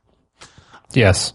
Uh, state of the art by it by its definition, right? I think we throw that term around. What that means is, as the art hmm. form is concerned, this is the best we've seen. It is the hmm. best action movie I've ever seen. The the set pieces are mind Uh, uh, the stunts, which, you know, I don't care how many Tom Cruise actually does versus whatever. Uh, somebody is doing those stunts and they look incredible. Um, what I loved this time around, I know a lot of people really celebrated these last two Mission Impossible pictures. Um, but I, f- I found them to be a little wanting when it came to, um, uh, character development, right? Uh, like almost like they were like, we know who these characters are from the first three movies. We don't need any more development in this film for those last two. Uh, and this movie said, maybe we do. Maybe, maybe we ought to give every character an arc this time around. And we saw, we saw some romance. We saw Simon Pegg get an arc. I think in certain ways we even saw Ethan Hunt, uh, get an arc, uh, that we haven't had since Michelle Monaghan in, in part three. And they bring her back in this movie. I, there was just so much for like fans of the series, fans of action movies, fans of Tom Cruise to really get into here. Uh, I- I think it's the best that action has to offer. Uh, and I just loved it so much. Absolutely. Well said, and I will be talking about that later. Yeah, great, great points. Absolutely. Nice. Thank you. Uh, Tiny. Uh, number yes, eight. my number eight, and I didn't realize I I made this little hiccup, but I put eighth grade in the eighth slot, uh, which was completely unintentional, uh, but it just it just turned out that way. Um, this is one of the like most bittersweet, sweetly sorrowful films I've ever seen. Because there's so much tragedy, or not not necessarily tragedy, but sadness in this film, and you feel sympathy for the character or characters. But it's amazing how, especially the the lead uh, character Kayla, played by Elsie Fisher, remains positive throughout this whole movie. Like I feel like this movie. That's what blew me away about this. I feel like it could have been, it could have been quite a downer and just not little too dark or too dramatic. But she she maintains her positivity throughout the whole movie. And I was just like, how did she do that? I don't understand how she did that. And that really surprised me with this. Um, and I think it's, it's kind of, um, I feel like so much, so much of modern culture, especially with youth, is very, uh, very, um, flash in the pan, very surface, uh, joy. It's all social media and, oh, look what I'm wearing and I'm happy. But then on underneath, there's a lot of sadness. And I feel like she was the opposite of that. You know, so a lot of the other characters were very self-centered and all about that, you know, me generation kind of thing. Um, not that I'm a on my soapbox about that stuff, but um, like some people are. But I just feel like she really kind of she bucked the trend by trying to embrace that culture. When it was just it was strange how it worked out, um, and it's so culturally culturally relevant for for the times right now. Um, it's most films about social media are not uh, not that well done, I don't think, and this this goes beyond a commentary on what it's like to grow up in the 21st century. Um, it's it's more than that, but it's also one of the best best examples of that that I think I've seen. Um, and you know, it's it's funny, it's dramatic. Um, I think the dad, played by Josh Hamilton, was like one of my heroes of the year. Oh yeah. Uh, there's Yeah. there's a scene, a very heartfelt scene at a camp at a campfire that he has with his daughter that I thought was like just such a beautiful thing for a father to say to his daughter. Like if I ever have a daughter, I hope I can tell her something that heartfelt yeah. one day. You know, it was it that's how good that was. Um, and to think that it all came from the mind of 25 year old Bo Burnham, however young he is. Yeah. Freaking genius. Uh, it's- he's literally a genius. I am blown away by that guy every time I see anything he does. Um, so this was, uh, I almost wish I would have put it higher on the list now. Now that I'm talking about it again, um, I definitely want to see it again. Just just a really, really great movie. Very nice. Yeah. Um, so here's where I'm I'm gonna pause briefly and just kind of say that my I don't remember if I said this, but I was I'm really proud of my top ten list. Um, and I'm very pleased with how I was able to see so many movies and like use those movies to kind of you know sculpt a top ten list. Um, the reason why I'm pausing here is that a running kind of trend throughout my top 10 list from here on out really is this idea that like as a movie as a, as each individual movie on my top 10 list uh, from here on out like they most most if not all of them have something that I just I don't understand as a consumer of film media like it's just like it d- these movies do something wholly unique that I was kind of blown away by. So having said that, my number eight is actually A Quiet Place, John Krasinski's uh, directorial debut.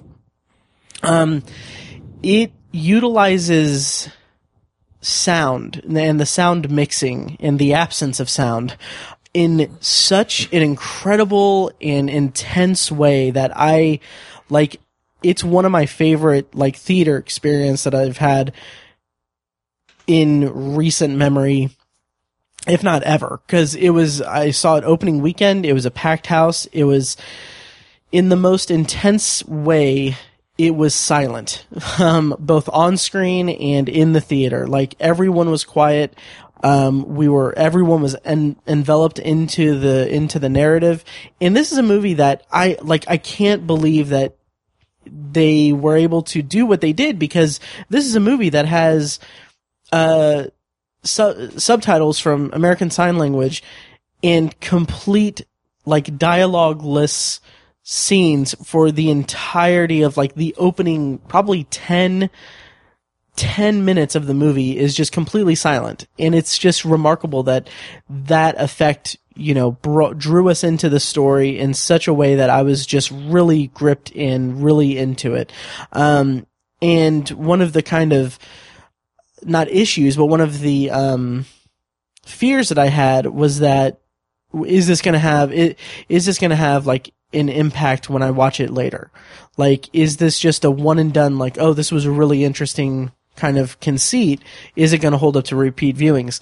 And this wasn't on my top ten list. This was an honorable mention like two weeks ago, and then I rewatched it at home and I was just blown away all over again. I think that was like my third time seeing it uh, total. And like I was just I was just so impressed with everything about it. Even though even though like the monster designs are a little um derivative or what have you and you can nitpick the movie to death like oh what happens when you have diarrhea or you fart or whatever or what happens to people that That's snore where you go.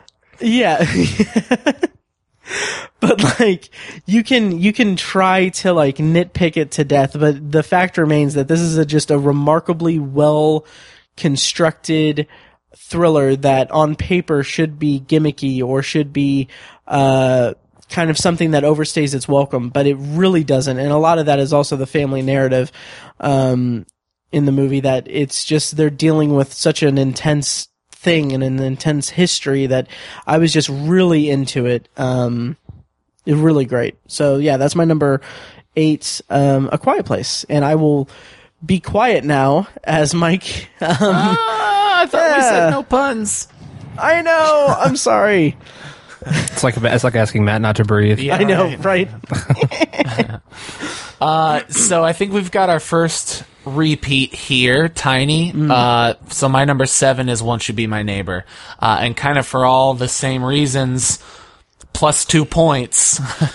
I guess uh, I also loved "Won't You Be My Neighbor." I think uh, there's something so strikingly unique about Fred Rogers that kind of like I said to you, uh, or kind of like you said, uh, there just there doesn't exist people like that uh, in this world anymore, and especially as a young father and a, and a teacher of teenagers.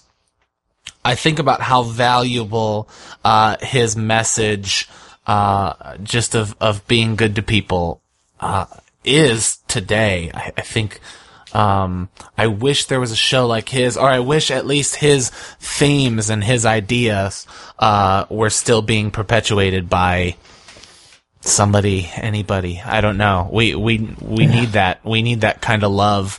Um, just you know, loving other people.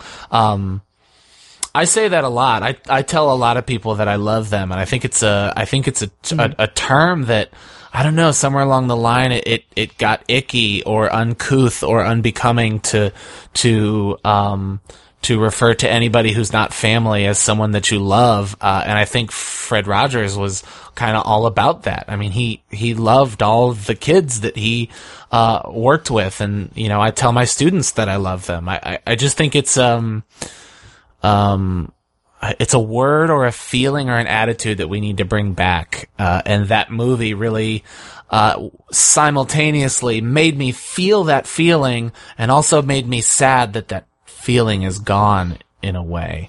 Um, so I, I, I kind of loved the, the, the hopefulness of the picture. Uh, and I was also kind of gripped by the, the, not only the sadness of his death, but that his death also, um, brought upon the, the, you know, his message is kind of, uh, withered a little bit over time. Well said. Well said. Thanks. And I'll bring that up later as also. um, Nice. Right. yeah. Uh, Tiny, uh, our second repeat. What's your Yeah, number seven? second repeat. Yeah, uh, a quiet place, like Matt just talked about. Um, I agree with everything you said. You you said it well. Um, I think uh, you talked about the sound a lot, and that was so integral. But I think um, because you can't, there wasn't much dialogue, and you can't speak or make noise. Um, that is a huge uh, advantage in the idea that you know this is a visual medium first.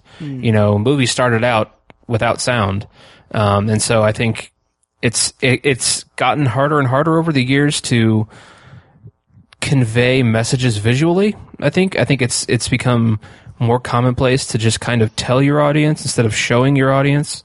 And in this movie, they didn't have the option to do that very much. Um, and I think they just demonstrated it visually really well. Um, there's a scene where there's a couple scenes, but one in particular where falling water, like a waterfall, is used to mask noise, and no one says it really. I, mm-hmm. Someone says it in the first the first scene where it's used, but later on in the film, it's used to great effect. And you know, I think it's just it was, a, an example of tell, showing your audience, not telling them, and mm-hmm. nobody was confused as to how that whole scenario was working. You know, I think everyone was like, "Oh, that's clever," or "That's a cool use of sound and visuals at the same time." Um, without someone just saying a stupid line of dialogue, you know, uh, and and that's really incredible for someone who's not really known as a writer, John Krasinski. right. Um, So yeah, first time. I think it was was he a first time writer on this as well? First time writer. I think this was his second. I don't know. Oh, no, no, no. I think it was his directorial debut. Yeah. Yeah, I know it was his directorial debut, but I didn't know if he'd written something before. But Yeah. um, yeah, and uh, also one. I'm not kidding. One of my favorite endings ever. Oh, interesting. That's how much I love that ending. wow. Like I, I don't, and I can't even put my finger on. I need to see the movie again. I've only seen it once, mm-hmm. but I can't put my finger on exactly what it was. I think it was just the camera work and the the build up to that to that moment, and just the the whole mother daughter thing mm-hmm. and the click of a shotgun. I'm sorry, the racking of a shotgun is one of the most satisfying sounds in the world. I just love it. Uh, yeah, and so that that ending, I I literally I was at home by myself. It was like eleven o'clock, and I like stood up. I was like, yeah, like I did a fist pump. That's how much I loved that ending. Wow. it's pretty silly. Um, yeah. So Interesting. A Quiet Place was such a great movie. I really loved the uh, all the techniques used throughout the movie were really impressive. Mm-hmm. Yep. Nice. Um, and since that's going to be the last we talk about A Quiet Place, I think, um, just real quick, uh, I thought the ending was a little abrupt. Um, Wasn't my favorite part, but I it still didn't detract from the movie for for me. Nice. Um, also, I just want to mention how freaking cool is it that they got like an actual like deaf child actress Right. Yes, that's to awesome. to play that role. Like, and she was she was great. Nice touch. Um, yeah, I thought that was that was awesome. Um, so yeah, so that brings us to my number seven. yep. Yes, my number seven is another repeat. Uh, Mission Impossible Fallout. Um, I said this when I was on the Nerds You're Looking For, but if you had told me two, one, two years ago that I would have the sixth installment of the Mission Impossible franchise on my top ten list, Mission Impossible Six. Yes. Yeah. and like if I like if you would have told if you would have if you would have told me that and also said that you will you will buy the Blu-ray set of all the movies and you will rewatch Fallout and then want to immediately watch it again, I would be well first I would say what what's Fallout? Um But second, I would say like you're joking because I had no allegiance to Mission Impossible Fallout. I think really a good percentage of the reason why I even saw this movie was because A List happened and I could get a ticket very easily. Um, so I had just reserved a ticket. I re, I, I went through and watched the franchise. I wrote reviews on Letterboxd and everything. I was primed for it but it still blew me away. Um, like you said, Mike, the the the the techniques used, like it is, like you said, it is state of the art in every sense of the of the of the phrase. Um, it is just there are so many moments in this movie that I can't believe can be achieved in camera practically. Um, the whole chase sequence with, uh, that's a little vague. The motorcycle chase sequence, the way that the camera just flows through it and it's the fluidity of that and it's so, like, it's not quick cut, quick cut, quick, quick cut. It's all just focused and it is so coherent and so well constructed that I'm just blown away that it's, that it's possible to do this without taking shortcuts or anything.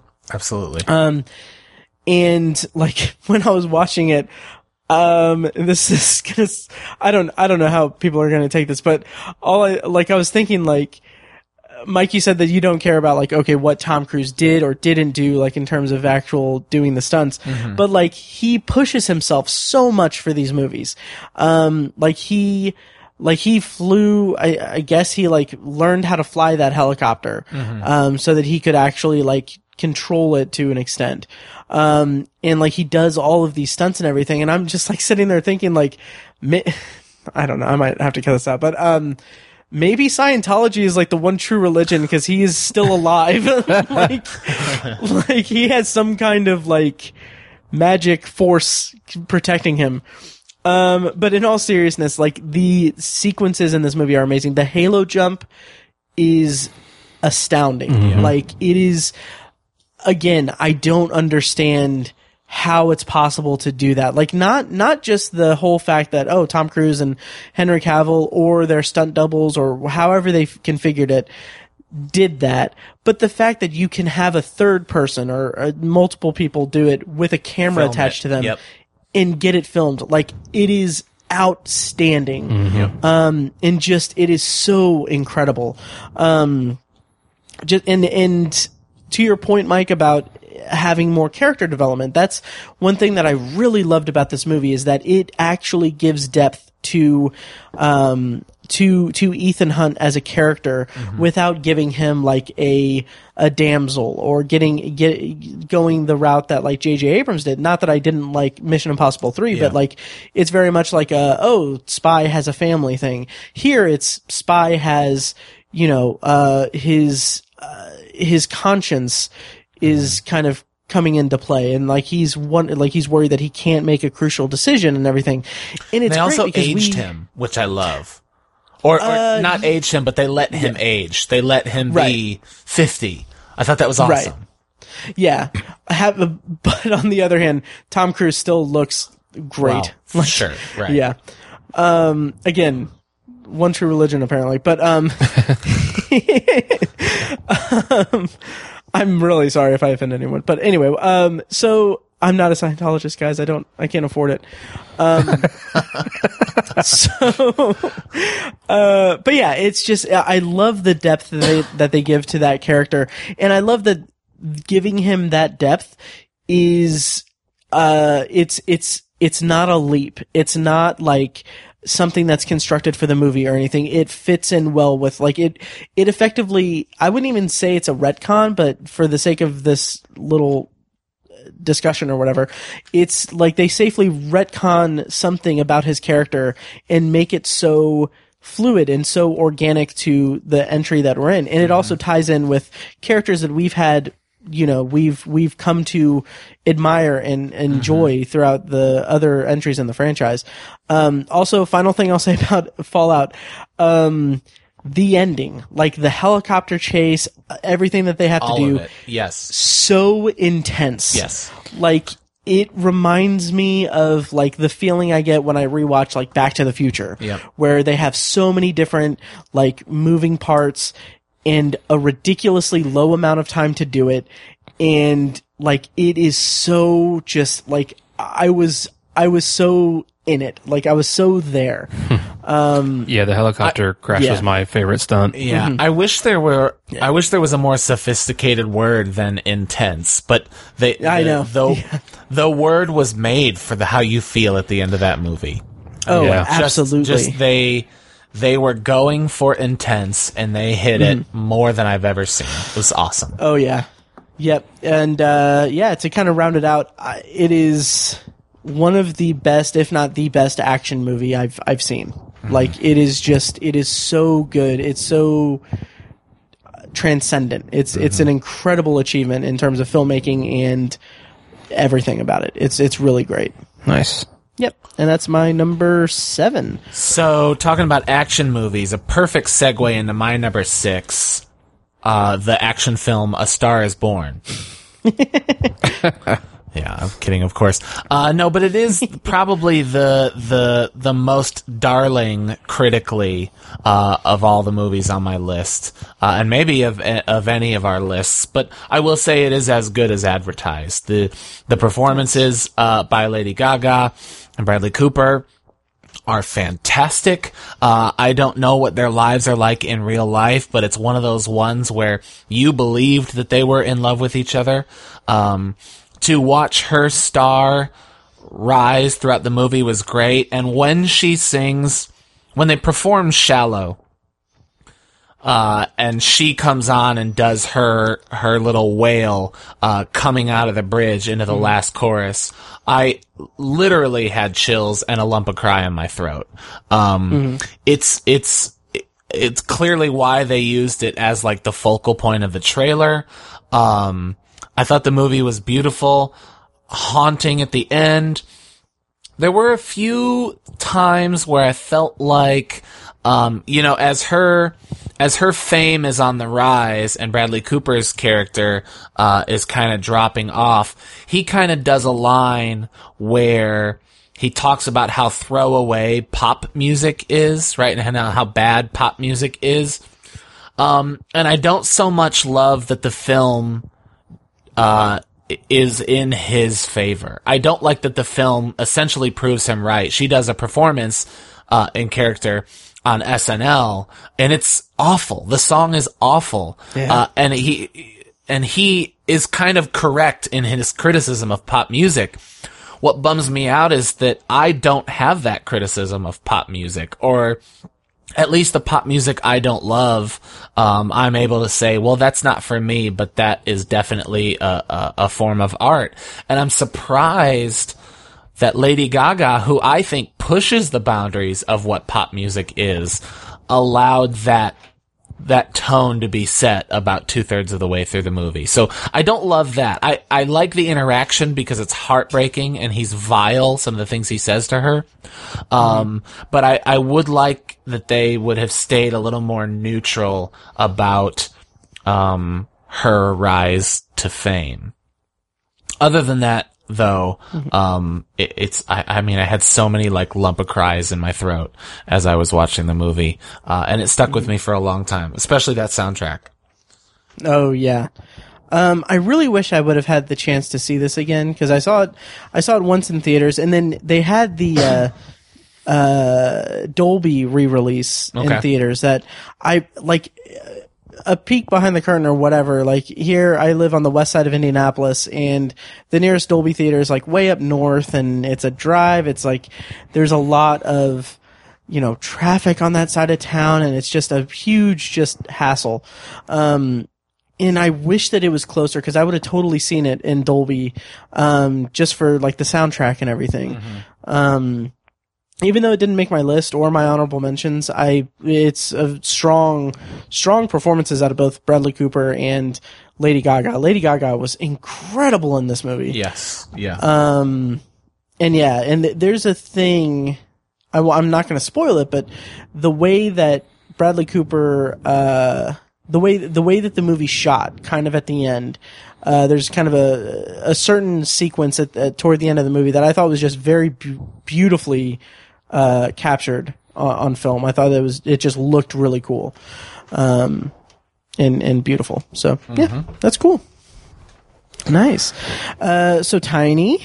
Yes. How my, about your number six? My number six is uh, BlacKkKlansman, uh, which is a movie I wasn't sure how I was going to react to it because I'm very up and down on uh, Spike Lee, um, and lately I haven't been a big fan. Um, probably since Inside Man, that was probably the last time I really enjoyed a Spike Lee movie. oh yeah, Um, but yeah, I, I think he can be when he's on. I think he's really great, and he was on this time. Uh, the this story should it has no business existing. like this, this should not be a true story. Something so uh, out there and ridiculous and just how does this happen? It's it's really incredible, um, and that's what blew me away more than anything is how how unique the story is, and um, just the fact that it ever happened is just really incredible. Um, and I, I think there's, uh, d- despite all that, I really love the characters in the in the movie. Um, uh, the uh, the lead character is you know an actor I wasn't familiar with at all, and uh, um, oh, uh, John David Washington, sorry, um, played Ron Stallworth. I, I wasn't familiar with him at all, and he just came out of nowhere and really blew me away. Um, I've talked a lot about how much I like Adam Driver, um, and then uh, it's always fun to see Topher Grace. I think I, I think I enjoy him as an actor, and I think he does really well on both comedy and drama. Um, and just I never would have thought that Topher Grace would play David Duke. Uh, just yeah, kind but of he a, plays such a good villain. I, I He he, does. does. really good job. does. yeah, I really enjoyed him. He's that charming, Mm-hmm. just charming guy. It's it's it's it's great. Sorry. Yes, absolutely. But uh, I the first time or when I saw the film, my initial reaction to the ending was a little bit negative or a little bit tainted. Um, I just the way like just the way the American flag was used just at the end kind of hit me and I was just like, "Oh, I'm not sure how I feel about that." And I kind of didn't like it. But as I sat with the film, I think it was the right choice to make. And I think it makes sense and I kind of changed my mind on it. Um, because this this movie does not have really a political agenda throughout it. Uh, it's it's really just telling the story, and there's there's an underlying message there, obviously that's not hard to pick up on, um, but it doesn't shove any kind of agenda down your throat. But then at the end, you know, Spike Lee tacks on this this ending that really uh, brings it updates it to the issues we face today and how people think that because we had a black president that racism is over it's not and it's still it's still a problem and and you know this this movie was a bit of a uh, kind of shined a light on that and and really kind of updated the story to a modern audience. And and I actually ended up appreciating the the ending a lot more as I sat with it and thought about it. And uh, I think it was a good like I said it was a good choice. So um, You know- yeah I just the story is just unbelievable Yeah. Not to get too political, I, I think we try not to do that on this podcast. Um, but you said something about how. What did you say about how it doesn't have, or it doesn't have an agenda or something like that? And we live in an era of bipartisanship, and people know what I'm talking about. I'm talking about Fox News. I'm talking about any, you know, any of the the liberal news media, right? F- Whatever that. Um, that anytime it seems like something is shining a light on just something that is true that one side doesn't like, it feels like an agenda. Right. Right? And and so Right. what I love so much about BlacKkKlansman, kind of like you said, I don't know that it's necessarily an agenda. This is just something that happened and something that is also still true. And its detractors are like, well, that's an agenda. You got the. F-. It's not an agenda if you're just showing something that's true. It just feels like an agenda because it's something that your side disagrees with. Exactly. Right. Yes. Well said. Yes. It's the same thing with our president, and I'll stop there because I, I really don't want to. Yeah. It's, it's a horse in a hospital. yeah. Yeah. But no, uh, but yeah, and I think that just uh, yeah, it, instead of saying it has an agenda, just say it has a position. sure. and it's just presenting something there. Like uh, tiny to what to what you said about it, the ending just had a kind of profound effect on me because I'm not too. I, I haven't seen a Spike Lee movie in a long time previous to BlacKkKlansman, and so I just wasn't really prepared for him to tie it into the current day um, the way that he did, and like just the what how he did it was just very uh, shocking, and it's just just footage. It's just Right. footage. Um, and then the the way that the flag is displayed at the end, as you said, I, that just really hit home to me, and just like was uh, what I thought a perfect button on the movie and its position. Right. Yeah. So yeah. Um. So that brings me to my number 6 and my number six is the HBO original movie, I believe, uh, The Tale. With Laura Dern, directed, written and directed by Jennifer Fox, and I talked about this on a previous episode. Um, but The Tale just really had just a profound effect on me. Um, the Tale is a movie about Laura Dern playing Jennifer Fox herself. Uh, she's playing the writer and director of the movie. She's a documentarian who discovers or uncovers the fact that she was that her memory of her first boyfriend was actually a sexual assault and, and, and rape and, and just just heinous predatory behavior. And she finds this out after the discovery of an eighth grade story that she wrote. Um, and so the whole movie is her basically going back and and recontextualizing her memories of what happened and coming to terms with with the trauma that she that she endured and how it affected her life and everything. And what what strikes such a chord with me in this movie is is there are two things about this movie. Uh, to tie it back to my kind of my thesis statement for the top 10 that it's stuff that I've never seen or unique film techniques. Um, it plays with memory in a very like impactful way. So there's a scene where you see her memory of her introduction to um, to some uh, characters who uh, are less than who who are predators essentially. Um, and her memory is her as a as a young adult woman. Um, but then she sees like a picture of her at the age in which she met him, met them, and it's like, oh, that's how small I was. That's how much of a child I was. So then you see a flashback of that scene again with a different actress of a younger age being introduced to them, and it just brings home just how how fragile like uh, our memories can be and how how the the mind just kind of tries to protect you in in ways and the most like jaw dropping and emotionally resonant part of the movie is that it depicts her trauma in very like vivid detail in very um very uh, shocking manners, not like gratuitous or anything, but it just depicts it in a very raw and just very hard to watch, like kind of uh, kind of manner. And this movie is Jennifer Fox's true story. Like she really lived through this. She lived through uncovering these memories. She lived through through um, confronting people that did like did horrible things to her and everything. And she made this film, and it's one of the most cathartic things I've ever seen because she made this film. Laura Dern plays her, and she didn't change her name or anything. It's just like it is the most courageous piece of filmmaking I, I saw all year. I just thought it was really just emotionally, just incredible. Like it's just it really stuck with me and, and hit a chord. Um, and that's the tale, and it's on HBO. Nice. Yeah. Right on. I didn't get a chance to see that one.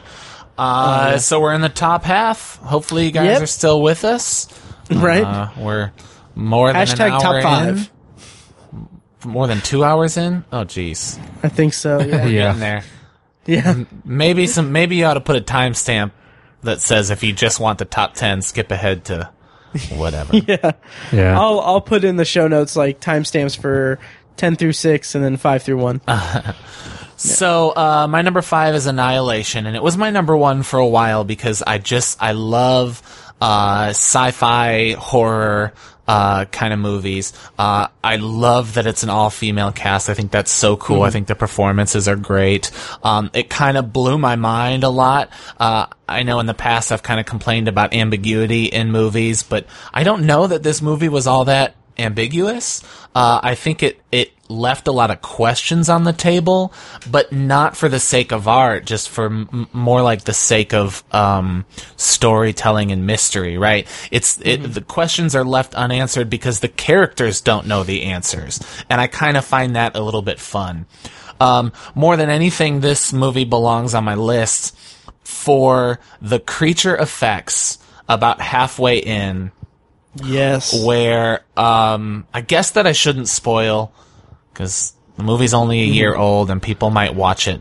Um, but so one of the twists. mm, Twist is the wrong word, but when they go into this area that they're studying, uh, they find that, um, oh, g- creatures are kind of melding together. Something is not quite off, uh, and so, one of the members of the cast is killed off, uh, and she, I guess I'll say parts of her come back in a way. And so we see a creature, um, about halfway through that it, it, I don't even know that I'd call Annihilation a straight up horror movie, but it was one of the scariest scenes I saw all year. Uh, f- frankly, because of the sound design as well as the Yeah. creature design. I just, I loved that so much and I couldn't get it out of my head for a long time. Nice. Alex Garland and I don't click. I, Sorry, guys. This is true. Sorry. Yes, this is, this is absolutely true. I Yeah. can't disagree with anything you said, though. I, th- those were. It was a good movie. I just, man, I just can't. There's some some disconnect there. Um, but yeah, the creature effects were fantastic. Yeah. Agreed. Yeah, and and like I said in my honorable mentions, it's not. I didn't dislike the movie. It just wasn't as thought provoking as Ex Machina was, and maybe it's a fault yeah. on my part that I'm inherently comparing the two films. Um, but uh, yeah, I mean, I've rewatched it a couple times and it holds up. It just doesn't have as deep an impact as uh, as I was going to make a stupid as deep an impact as my Independence Day or Armageddon life or something. I don't know. No, no, We've been recording for a while. yeah. Uh, Tiny, you're number five. Uh, my number five is "Sorry to Bother You," um, which was, uh, I- you know, it's one of the more. I keep using the word unique. I need to dive into a thesaurus or something, but one of the more unique films of the year, one of the more unique films I've seen, um, uh, written and directed by uh, Boots Riley. Um, I the movie was kind of like to contextualize it was almost like the baby of uh, Spike Jonze and Spike Lee. I think I said that at some point. Uh, you said Um, Charlie Kaufman and Spike Charlie Lee. Kaufman and Spike Lee. Yeah, uh, similar thing though. Yeah. But um, yeah, just a really, re- it's a really weird ass movie in such a charming way. um, and it's, I, I think it's, um, you know, it's the film points a light or it kind of uh, um, focuses on what it's like to be black in 2018. You know, and in the 21st century, and you know, it's it's reminded me of like Get Out in in that re, in that uh, that respect. Uh, but I, I appreciated this more. I, I liked this more than Get Out. I think it was a little, it was a little braver and a little, uh, a little more, um, just braver is the, is the, the better word. I think it was, it took, it took a few more risks. Um, I really loved the, the whole concept of like a white voice, um, which was, you know, it's, it, not everyone could make that work, and he made that work really well in this movie. Um, and it's, uh, it's, it's a super weird plot and just very, um, it's kind of hard to watch at times, but in a really satisfying way, like a train wreck. You know, it's hard to watch, but you can't look away. Um, and I just, I love the performances. Um, Lakeith Stanfield is just crushing it. Um, he's having such a great. He was also in in Get Out. Um, he's on Atlanta as well. Really, really good actor. Um, and Tessa Thompson as well is blowing up right now. Um, loving her performances and everything. Uh, but yeah, it's such a like I. It's almost like I don't really want to talk about it too much. You just it's a movie you got to experience. Uh, to, you can't even. It does not fit into a box at all. Um, it's like I said. It's it's funny a lot of the time. It's dramatic. It's almost scary a few times. Um, but yeah, just super, super unique film and, uh, and, and just satisfying in so many ways. Uh, I, I just really loved it. I, I can't even, like I said, it's hard to articulate exactly what goes on in this movie. there's a scene where uh I think it's like Keith Stanfield and uh, another character. I don't remember who it was exactly, but they're have they're at odds. They're having a conversation. I think it might have been Steven Yeun's character. I, maybe I don't know. But anyway, they're having they're having an argument where they're being polite, and it's like this satirical kind of like back and forth of like this corporate kind of politeness that's like double talk and double speak and and just really uh, passive aggressive and it's just it's it's one of my favorite scenes of the year um but yeah that movie is is is really good um and had I watched less movies it probably would have made my top 10 but Nice. yeah. Yep. Uh, so that brings me to my number five. Um, and my number five movie is Hereditary. Um, oh man. Okay. so, it. yes. Love So- Hereditary. oh yeah. I might So- talk about that movie too. I, Me too. Yep. And uh, so I'll be brief, but Hereditary had a very like uh, a very harsh impact on me. So there is a scene. I'm not going to give it away, but there, like anyone who's seen it knows what scene I'm talking about. Um, that propels the movie into like its next act, or it's like the second. I don't think half, but like the se- the second act of the movie.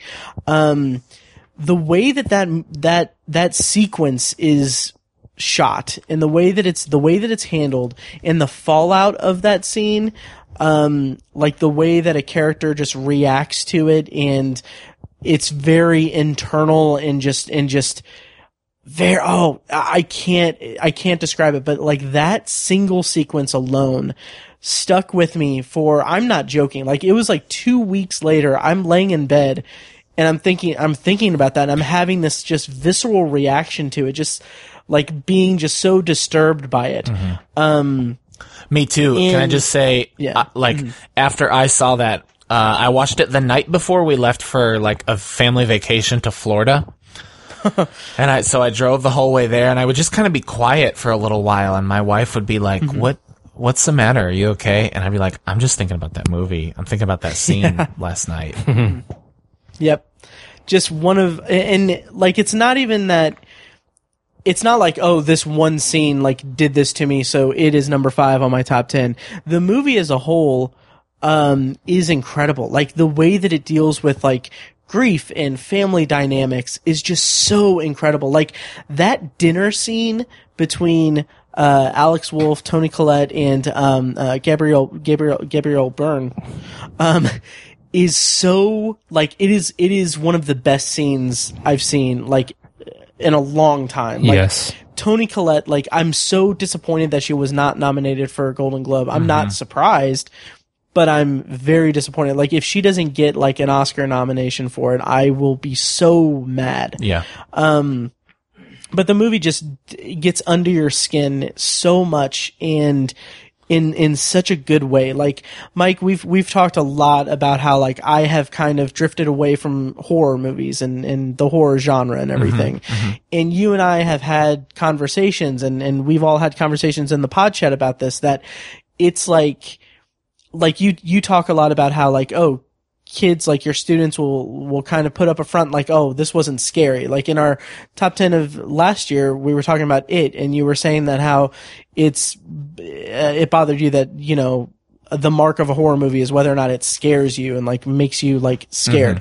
Um and like the thing that that hereditary made me kind of come to terms with and even recontextualize how I view horror movies in general is that it's not that I'm seeking out like a jump scare or a gross out scare or anything. Like I am specifically seeking out the unsettled fear, like the idea that like something can happen that can just obliterate your world. Mm-hmm. That is like the deepest fear that I can that I can experience, and Absolutely. it's a yeah, and it's a very difficult thing to achieve that in a film and have it be as emotionally resonant as Hereditary was. And like, it worked for me so much. Like, it is just incredibly, incredibly intense. It took me five or six months to bring myself to actually watch it again. and like when I'm getting to a certain point of the movie, I'm like fidgeting on my couch and like I'm just bracing myself for Yeah. the feeling. And it's just it's such God, I loved it so much. Um also kind of a running theme through a lot of the movies that are really acclaimed in 2018, but first time director, uh, Yep. Ari Aster. Ari Aster. Yep. Wow. Incre- incredible. I didn't know wait- that. Yeah. Yep. Can't wait to see what, what he does next. Me too. Um, yep. So that's my number five. That is Hereditary. Love it. So, yep. So, Michael, what about your number four? Top four. Speaking of Michael, my number four is Halloween. David Gordon Nice. Green's Halloween. and um, so we are in league with the nerds you're looking for. Uh, their one of their main hosts is Pat Coon, and he's been actually been a friend of mine since seventh grade. I've known him most of my life now, and uh, he and I kind of had a conversation about our top tens, and I was talking about putting Halloween a little lower because I was kind of like, you know, it's it's probably not as powerful a movie as BlacKkKlansman, which is my an honorable mention, it's number eleven. And he goes, yeah, but when I started thinking about my top tens, I started thinking about what movies am I going to watch again or uh, frequently again. And he looked at me and he said, you will watch Halloween again every Halloween for the next couple of years. And I'm like, shit. yeah, you're right. If that's not, if that's not a top 10 movie, then I don't know what is. So, you know, I bumped it up. I, I thought about it a little more. I thought about what that movie meant to me, uh, and it landed at, at number four. Um, I think the new Halloween is great. Uh, I've gone at length. Uh, I did a pretty passionate review of it, uh, on the Obsessive Viewer, um, not on Obsessive Viewer, but on Letterboxd. Um, and I know that there are some complaints about kind of the third act twist if we ever did a spoil free or a spoiler heavy episode, I would love to go into detail with that uh, because I don't find that third act twist to be a flaw. Uh, I think it's a real feather in the movie's cap. Um, I'll just say one of the things that always kind of irked me about every Halloween sequel is the kind of mysticism surrounding what's going on. Like there's something magical about Halloween or there's something magical about Michael. Uh, I think this movie continues the first one in that it undoes that magic and it's just scary. It's just a guy in a mask and it's Halloween. It happens to be these people he decides to kill. Anyway, uh, like I said, I'd love to talk about it more. Um, I just the that long track tracking shot I thought was perfect. I thought the music was excellent. The performances were great. Laurie Strode is fantastic, uh, and I thought Michael was was scary again. I just loved it so much. Uh, I got to see it twice in theaters, and and I was uh, just thrilled both times. Very nice. Nice. I agree with the whole quote unquote twist thing. Thanks, one of my man. favorite parts. One of my favorite parts of the movie, actually. Yeah, Yeah. me too.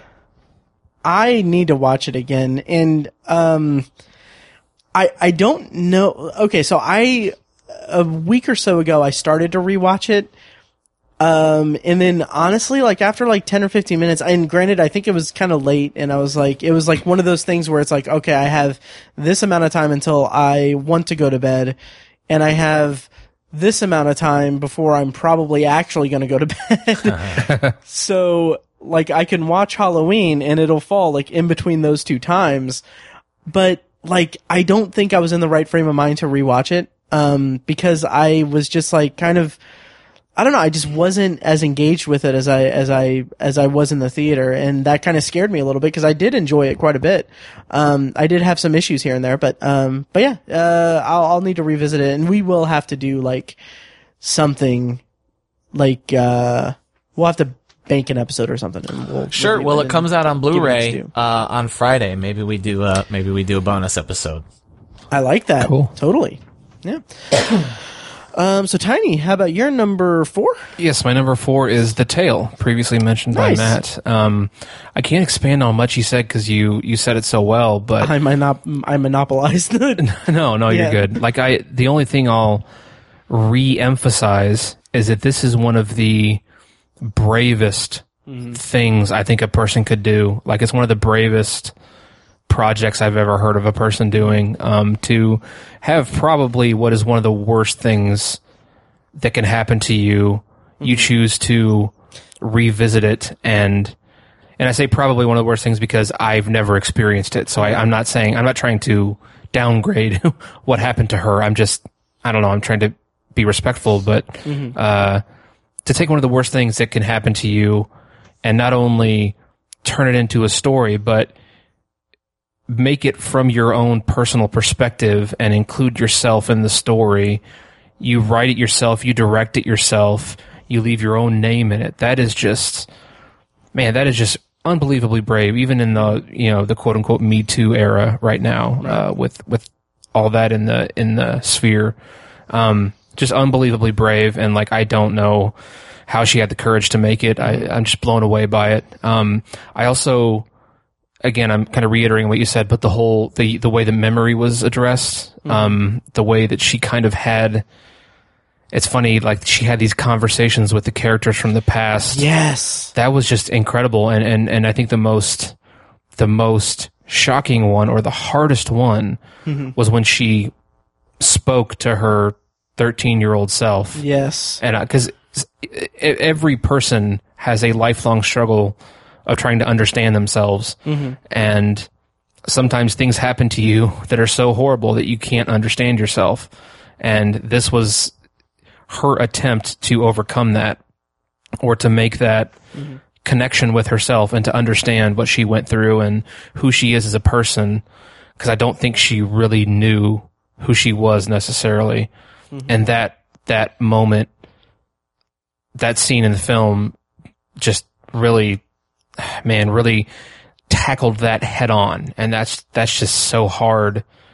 Again that's so hard for a person to do. And you know uh, Jennifer Fox chose to put it in a film. That's that's just absolutely blows me away. Um, and just to talk about the performances really quick Elizabeth Debicki had one of the best years uh, in, She in acting because she was my favorite thing about the movie Widows, which is a movie I didn't care for a lot, but she was fantastic. Um, and she was, man, like villainous and horrid in this film in such a such a subtle way that I really appreciated. Um, and Laura Dern's one of my favorite actresses, and Mine she- too. Yeah, she was she was great in this as well. And Jason Ritter was just just as He was gross, yes. just gross as hell. It's just it, it reminded me a little bit of that that movie we saw at Indie Film Fest a few years ago, uh, uh, Wild Wild Like. Yeah, um, just the way that this movie depicts just a predator is just it's it's just it's gross and and unsettling. And uh i i'm i'm so i was so hung up on the memory aspect of the movie that i kind of forgot about the kind of documentary style that it was employed. Just that just really brings home just the catharsis of the movie for yes, for her that i assume she achieved in making it and just Right. the courage that it took to make it but to share your catharsis with the silver screen. yeah Man, like, again, that's just unbelievably. it's one of the yeah it's one of the reasons why i love this movie so much is because it is indicative of just the power of the the medium of film it's just it's it's really um it really stands out a Yeah. lot um Yeah. So, uh, my number four is, um, there's no way to transition from that to this, but, uh, Avengers Infinity War. um, uh, I loved everything about this movie. Um, I was talking about it on the nerds you're looking for that, um, I didn't have the context of the comics. I don't have the context of like growing up reading these comics or whatever. What I do have is the 10 years of build up toward this spread over 19 to 20 different movies all dealing with different characters and different team ups and everything. Like like this was the event of 2018 in terms of film. And I am still just so astounded that they pulled it off. Like just the fact that this exists is mind blowing to me because it is such an achievement. Like everything should have been working against this movie. Like it should have felt cluttered. I didn't feel like it was cluttered at all. Uh, the MCU over the course of a decade has had a long running problem with villains. Thanos, this is Thanos' movie and he has such a great arc. Like you have like he is he is an insane character, but his motivations for wanting to wipe out half the universe follow this just really well developed internal logic that goes like is completely insane and off the wall, but it follows so well with who that character is and it's just it's remarkable and it has some of the most impressive like comic book action scenes that I've seen. Um, the fight on Titan is amazing. Like, I think that that's one of the f- most fun, like, team up, like, superhero sequences, um, I've ever seen. And it's just, it's so great. And, like, the, uh, the emotional arcs and how they're, how they're resolved. Like, yes, the big, the big thing at the end of Infinity War is, 90% I'm 99% sure that it's going to be mostly reconciled in, in a in a way that's going to make it less impactful upon rewatches. But in the moment it was still pretty pretty great. Um and I just I and to single out one one actor, I love Tom Holland as Spider Man. I think in Peter Pan, P- Peter Pan, Peter Parker, um, he's phenomenal in this movie, and uh, really the whole ensemble is is great. And I just I I'm still blown away that we got this movie, that they pulled it off, and that by all accounts they're probably going to do it again here in a few months, and I Yep. can't wait. Yep. So yep, so that's my number four. Uh, Mikey, we are on our top three. top three of the year. Uh, and this Yes. is kind of one of those instances where I almost thought about at one point saying they're all tied for number one. Mm-hmm. Right? I'm, I'm, I'm so, I'm kind of over like the ranked list, uh, thing because it's just so hard. I, or maybe there were just so many that I loved this year that I had a harder time than usual. Um, but these top three, my gosh, they're all they're all movies I'll watch again, and they're all movies that deeply, deeply moved me for three kind of very different reasons. Funny enough, Sure. Uh, number three is uh, Spider-Man Into the Spider-Verse, which we which we spoke about at length uh, on the last episode uh, that I was on. Uh, So I, I'll, I'll I'll try to keep it brief here. Um, but I just thought that that movie. I just thought that that movie was so powerful. Uh, like I've said, I think it's the best Spider-Man movie. Uh, I think it's a Spider-Man movie for everybody. It's a Spider-Man movie for a new generation, even though it still includes Spider-Man for my generation. I think the animation is brilliant. Uh, the one thing I will say is all the excitement about it getting best animated feature. I'm a little surprised by that excitement. It's not like there was some heavy, heavy competition. Um, yeah. I think it would be more exciting if it was nominated for Best Picture. Uh, Yes. So that's kind of what I'm hoping out for because I, I think it's that good. Um, and, and I feel like if there was any movie where they were going to make a statement, uh, like any, any movie is a viable option for Best Picture, I think, uh, I think Spider-Verse should be it. Cause I think it will also win the Best Animated Oscar. And that's cool to get that recognition, but nobody really remembers best animated pictures. I want people to remember Spider Verse for the for the moment uh, that it was. I loved it. Number three. I can't wait to see that. I haven't seen it yet. It's awesome. And uh, I, w- I want to just quickly uh, bring up that our one one of our listeners, uh, Robert in Utah, uh, one of our Patreon subscribers, he checked into the movie um, on Letterboxd, and maybe I'm reaching, but I feel like it's it's uh, I don't know, maybe it's maybe it's my vanity, but um. His uh, his check in on Letterboxd, his review is after rewatching this without my three year old and hearing a two hour podcast dissecting it, uh, this is my favorite movie of the year. dancing right now. Awesome. Nice.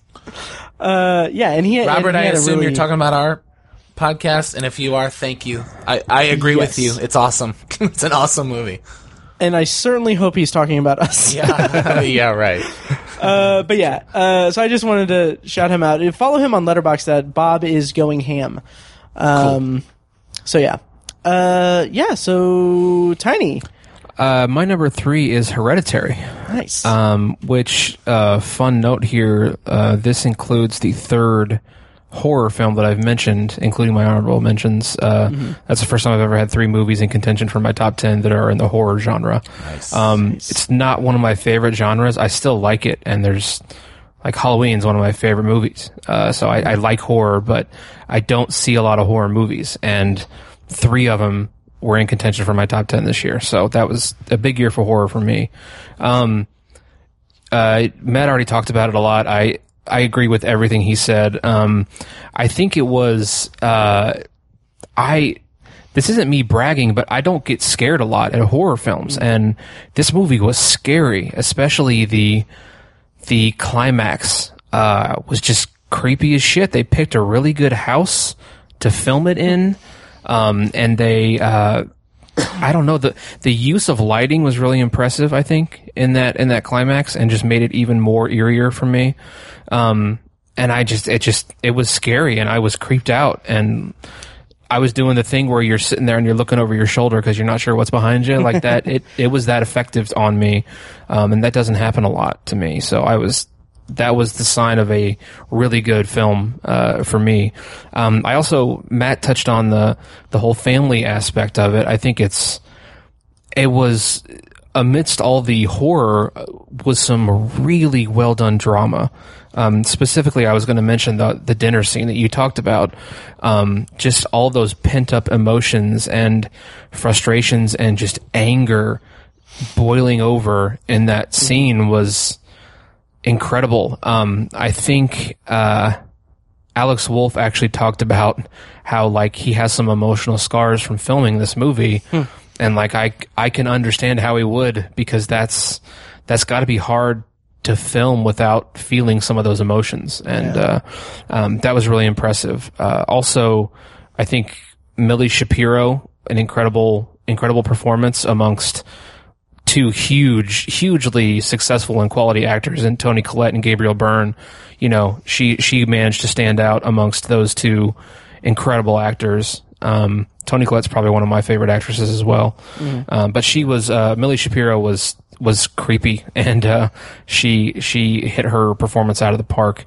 Um, and the the movie just in general had such a great tone to it. It didn't. Um, it it kind of used a I wouldn't say a standard or like a derivative story, but we've kind of seen the whole possession thing before.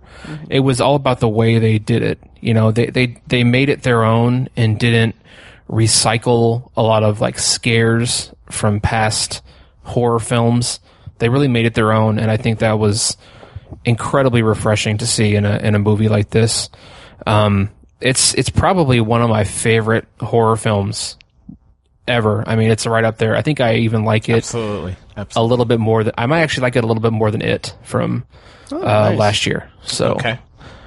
that's how great it was. Um, I just really loved it, and I, I didn't even realize that Ari Aster was a first time director. That's incredible. Um, yeah, again, can't wait to see what he does. Like Matt said. Yeah. So yeah, Hereditary was fantastic. Um, real quick, that it's. I was gonna say not to brag, but it's totally to brag. Totally interviewed Alex Wolff a few years ago. Nice. And so just saying. Nice. Awesome. Um, yeah, it was really cool because uh, like it was at a red carpet thing for Heartland, and like he actually like on the mic he actually said he said like oh what are you with oh obsessive viewer that's cool so I was like oh hey you said the name of the show But anyway, yeah, sorry. Oh, oh, it's my turn, isn't it? Yes. Uh, we're at my number three. Yes. And my number three is Roma, which is um, Alfonso Cuarón's uh, uh, new movie that just came out on Netflix. Um, and released uh, in theaters and everything. But this movie is again, it's another movie that's a testament to filmmaking and what can be achieved in camera and in, on film. Um, there are many moments in this movie that I don't understand how it's achieved, how it's timed, how it's like a signature of Alfonso Cuarón's uh, filmmaking style throughout his entire career is long takes, just long uninterrupted takes that are more and more elaborate every time. Like I just recently rewatched Children of Men and goddamn, that's a five star movie for me. um, just incredible, but he does he d- he does his camera work in this movie, which he is. This is the first time that he is his own uh, uh, DP on a movie. Um, because I think there was like a scheduling conflict with Emmanuel Lubit- Lubezki, who he Lubezki, who he works with uh, regularly. But anyway, um, the movie is gorgeous, like absolutely stunning. It's about um, a family in uh, Mexico in the in the early 1970s and their maid, and the year of a uh, year of her life working with this family and for this family, and she goes through horrific things that is depicted in Alfonso Cuarón's style that he is he's just letting the camera go and he's let he's things are happening in camera for extended takes. And it's just like it's so gripping and like I said in our review that the first 20 minutes the first half hour to 45 minutes of this movie isn't necessarily captivating but visually it's stunning like there are moments early in the movie where I'm like I was watching it and I was thinking, this is like gonna be considered a classic. Um, this has the potential to be like a movie that in 50 years, like, douchebag, uh, teenage kids are going to watch, um, uh, watch to be pretentious and everything like, you know, like I did with Seven Samurai. Um, like this is the type of movie that's going to be. But it just resonated with me because it is the story about this woman and and just her daily life and how certain things happen to her and how she deals with that and and uh, the family unit as well. And I mentioned this. Uh, I mentioned that the movie in our review. I mentioned that it. Uh, kind of makes references to or homages to um, Cuarón's uh, other work, and the most like uh, deliberate one or the most in your face one is uh, the maid Cleo takes the children to see a movie. And the movie is a space movie where there are two astronauts in space in spacesuits with one has like a jetpack and everything. And at the, like when we reviewed it, I had watched it one time and I was like, oh, that's kind of that's kind of funny. It's kind of in your face. That's kind of weird, but I mean, it's kind of a funny little like homage to Gravity. But when rewatching it, I realized that the whole hook of the movie is that this is a movie that Alfonso Cuarón feels very personal about because it is it is his memories of his childhood and the maid that he uh, that his family had when he was growing up and when I was watching it again, I uh, realized that this is an actual movie. Like the the movie is Marooned from 1969.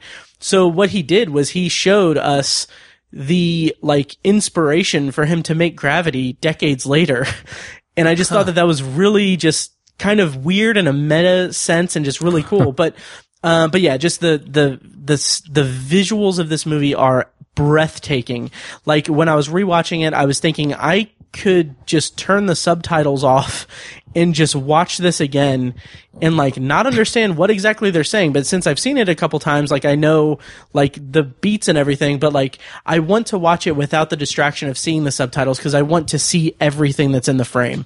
And alfonso cuaron is just a genius at filling the frame and doing these elaborate takes that are still I just don't understand how it's how how he achieved it, and it's so elaborate and great. But anyway, that's my number three. That's Roma. It's freaking gorgeous, and uh, I really really hope that it, it's another movie that was playing at on the north side, and it wasn't at an AMC. So I didn't go see it because I'm cheap, but I really hope that when the Oscar nominations come out that they re-release it in AMC theaters so I can see it without, you know, uh, having to go super far out of my way and pay out of pocket. So that's Roma. That's my number three. And, uh, yeah, we're down to the top two, Mike. My number two is Eighth Grade, directed by Nice. Bo Burnham, which we have talked about on here. And one of the things I love so much about this movie uh, is how, aside from all, everything that's already been said about it, is it really felt like a project that Bo Burnham was super, super passionate about. Uh, and so I've listened to him on a lot of podcasts. Uh, I've heard him kind of sit down in a couple of essays, and uh, I just like I wanted to know everything there is to know about him and the process of making this film. And he's really kind of a student of the modern internet, uh, and how it has changed us socially. Uh, and Tiny, you kind of talked about, uh, the, the main character's kind of positivity throughout. And he, I think Bo Burnham is trying to investigate that. Uh, and I love, I love how he does it in this kind of, um, quirky little, not seriously dramatic film. Um, but it's, it's just a, such a cool glimpse at like, something he's interested in, his mind, and really what the internet is kind of doing to, um, our brains and and society, I guess you could say. Um, that said, I also think it it it perfectly encapsulates social anxiety, uh, you know, what it's like to be young and awkward. Uh, the scene where she goes to the pool party is, uh, I mean, it's hard to watch. Uh, Yes. For, for most of it. Um, but then kind of like you said earlier, Tiny, where the dad comes in and kind of makes his peace with her, um, is, it's just so, it's so feel good in all the right ways. Um, and it's a movie I, I imagine I'll watch a lot. It's, it's another movie also that, um, like I think I'll try to find ways to show it to my students in the future. Uh, cause it's incredibly relevant. That's awesome. Yeah. Yep. Absolutely. And uh, Tiny, you're number two. Uh, my number two is Avengers: Infinity War. Um, so yeah, you guys have already talked about it, and uh, we talked about it on a past episode. Um, so I won't go into too much detail, but um, uh, that's the strongest strongest emotional reaction I've ever had to a comic book movie. I think, um, and I I wasn't quite expecting that. I think a lot of people have sort of dismissed the ending uh, in a way, and and I totally get that. I, a lot of people were like, "Well, it wasn't quite as impactful because we know that we're getting more after this, and so we know what's going to happen." And for whatever reason, I was I knew that those things were happening too. I knew that we were going to get more movies with some of these characters, but I was so involved in the movie that it's still that that had no effect on my reaction to it. Mm-hmm. Like I that that knowledge in the That's real awesome. world. I'm, Yeah. I'm kind of jealous of you for that. Now, I, I was able to watch that and experience it the way they wanted us to experience. Like I knew what they were going for, and the movie um, did such a good job leading up to it that it had earned that emotional payoff, despite the meta knowledge that I had. I guess Right. my reaction and negativity toward that ending is not with the film or the filmmakers, but but the people in the audience who were like devastated by and like coming to me the next day again i've said this a hundred times on the podcast but like teenagers I t- i'm a teacher so they talk to me the next day they're like yeah i cried at the end and i'm like did you really cry like I- I mean, I get how the movie is making designs on us. It wants us to feel a certain way. But but you know there's another movie coming. You know, you know they're making a Spider-Man sequel. You know this. I just, it's, it's just like, um, I've kind of ranted about this before, but like nerd overreaction, like pseudo nerd overreaction, uh, I found it to be very thick with this movie. Tiny cried. I babbled. you? I babbled like a brook. Wow. Okay. I, I babbled like a brook. I like guess when I'm wrong. like, you just you just felt it more than I did. No, you're not wrong. Uh, it's just that, it, like you said, this whole thing is subjective.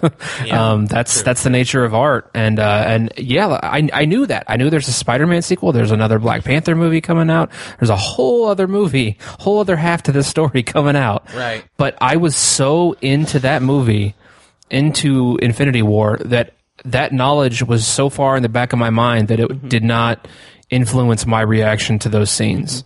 That's Um, I mean that's remarkable. Like I'm I'm Yeah. like stoked for you that you that you got to Well, that's what I mean. That's why I think it's number two on my list. I think a lot of a lot of people. I think it made a lot of top ten lists, but I think people had it lower down or they had it on honorable mentions because of that ending. And and I don't disagree with that. Like I said, this is all and like we've all said, this is subjective and everyone reacts differently. So uh, yeah, I, I I totally get that. Um, but yeah, like uh, Matt mentioned the uh, the fight scene on Titan uh, and some of the other fight scenes were just so. I, I am amazed every time at how the Russo brothers can weave comedy into action. I mean, it's literally a punch is thrown and somebody cracks a joke. It's, that's a hard thing to do. At least a hard thing to do genuinely. It can be very tongue in cheek, but they do it genuinely. Um, dude, you're embarrassing me in front of the Wizards. One of my favorite lines of the whole series. Um, and also, uh, it's, it's amazing how throughout this in the entire Avengers uh, films that we've had so far, there's there's so many people involved. There's so many speaking roles. It's incredible how relevant everyone still is, and how I mean, this is we're talking about. We got the Guardians of the Galaxy in here now. There's so many. There's even more characters being introduced in this movie, and everyone is relevant. Everyone has lines. Everyone cracks a joke.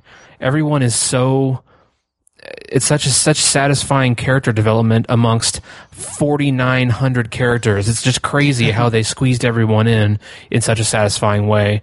That is beyond skillful. And uh, i was just blown away by all that. I can't wait.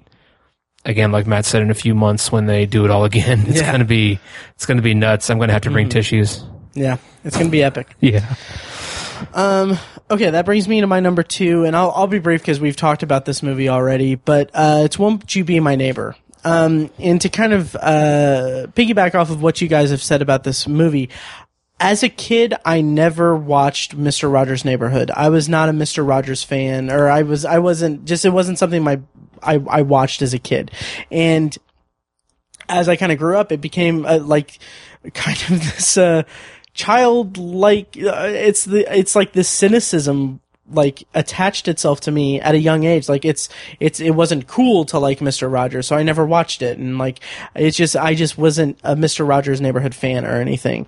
And this documentary, like even though I had no like affiliation or association with him, like I've I said this on the podcast earlier this year, but I honestly believe that Fred Rogers is like the closest thing we've ever had to like a legit superhero. Because the way he could take these complex ideas, complex uh like complex information and dispel it to children in a way that is that is their language and that they can understand it. And he had just this aura of positivity and just just goodness to him that like the documentary just it left me it first of all, it felt like I was just transported into this world of good, like that was shielding me from the shittiness of the world around me because we are so divisive. Every, like the, like on the political spectrum and uh, like culturally, everyone's at odds. We, like everyone is angry all the time. And so having a two hour reprieve from that world in the realm of this documentary, like I felt this profound sense that when it was over, it was like I have to go back to that. Like I have to go back to everything. Uh, but for those like two hours or less than two hours, it's it was perfect. Like I just was enveloped in this in this this goodness that I, I loved. Um, and it also left me wondering like what kind of person would i be I had seen Mr. Rogers' Neighborhood growing up. Like, I really wonder, like, what kind of effect that program would have had on me, what kind of lasting effect. And it's kind of a shame that I missed out on it, but I can recognize just how beautiful his work was throughout his entire career. And it's just something that is incredible, um, and depicted beautifully in this documentary. Um, so that's my number two. That's Won't You Be My Neighbor? And, uh, so, Mike, we're at our number one movie of the year. Uh, hit us with it. We're here. So this is one of I've been keeping track, um, and we actually have four movies that are on all three of our lists. Uh, there is one that Matt has not talked about yet, so I won't spoil what all four of them are. I'll let Matt do that in a minute. Um, But my number one is a movie that you guys have already talked about, and it's Hereditary. And you know, this movie, or at least the reaction to this movie, has been a little bit surprising to me. When the uh, advertisements and the push for it first came out, they talked about this movie as like the scariest movie since The Exorcist, the scariest movie of all time. This movie will blow you away. You will lose sleep over this movie. Um, and I'm finding the further we get from that movie, um, people don't th- think about that. They're kind of forgetting this movie, and I think people are overlooking it. I think it is absolutely those things. I think it's fantastic. I think it's terrifying, uh, horrifying. I think it, I, I mean, like I said earlier, it wrecked me for a week after seeing this movie. Um, I think even if you take out right? Even if you like pretend to be some calloused, um, like horror movies don't affect you or something. I still think the drama of the movie is enough to put this on a top 10 list. Um, to see a family crumble because of this either hereditary disease they have or because of this demonic interference uh, is really a trip to watch. And I think they all react naturally. It's cool to see the father kind of shut down over time. You guys mentioned the scene where Toni Collette's character blows up at the dinner table. I think that scene is masterful. Uh, and I also think Alex Wolff, after that dramatic scene that kind of kicks off Act Two, Matt, that you were talking about, the way he he does nothing like a teenager would is perfect. And it's haunting. And we're like living with him in that moment as we hear his mother's reaction to to what we're talking about. It's sheer brilliance. I mean uh, like i said take out the scares and i think it's a dramatic um brilliant piece of masterwork. And then you add in that it's terrifying. I think the final act is incredibly unsettling. There are a few uh, images that I won't spoil that just with with the sound design, and then finally they show what you're hearing. Um, haunted me again for a week.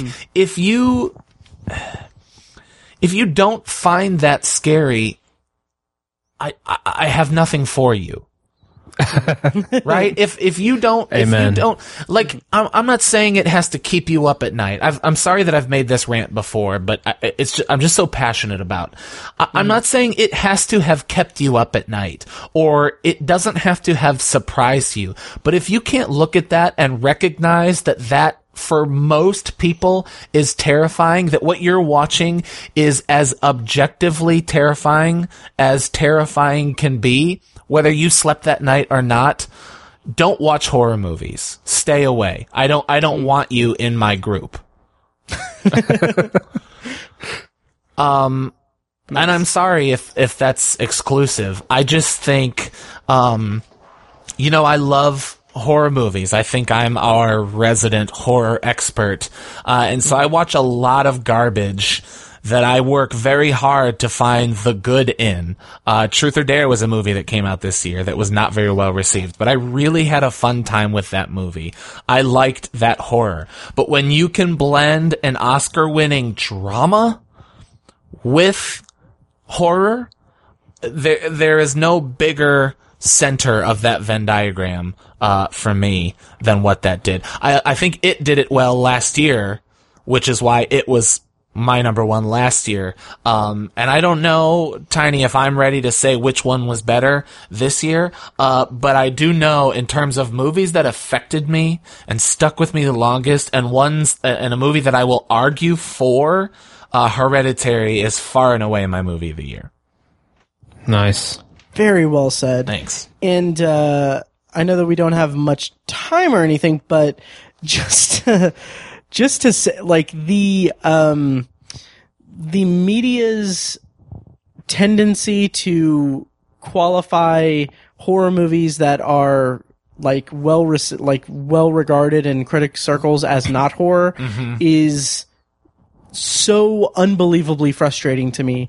Uh, so yeah, so Well, that's a good conversation for another time for sure. exactly. Yeah. Just saying, Hereditary is a fucking horror movie. Yeah. yeah. Yeah.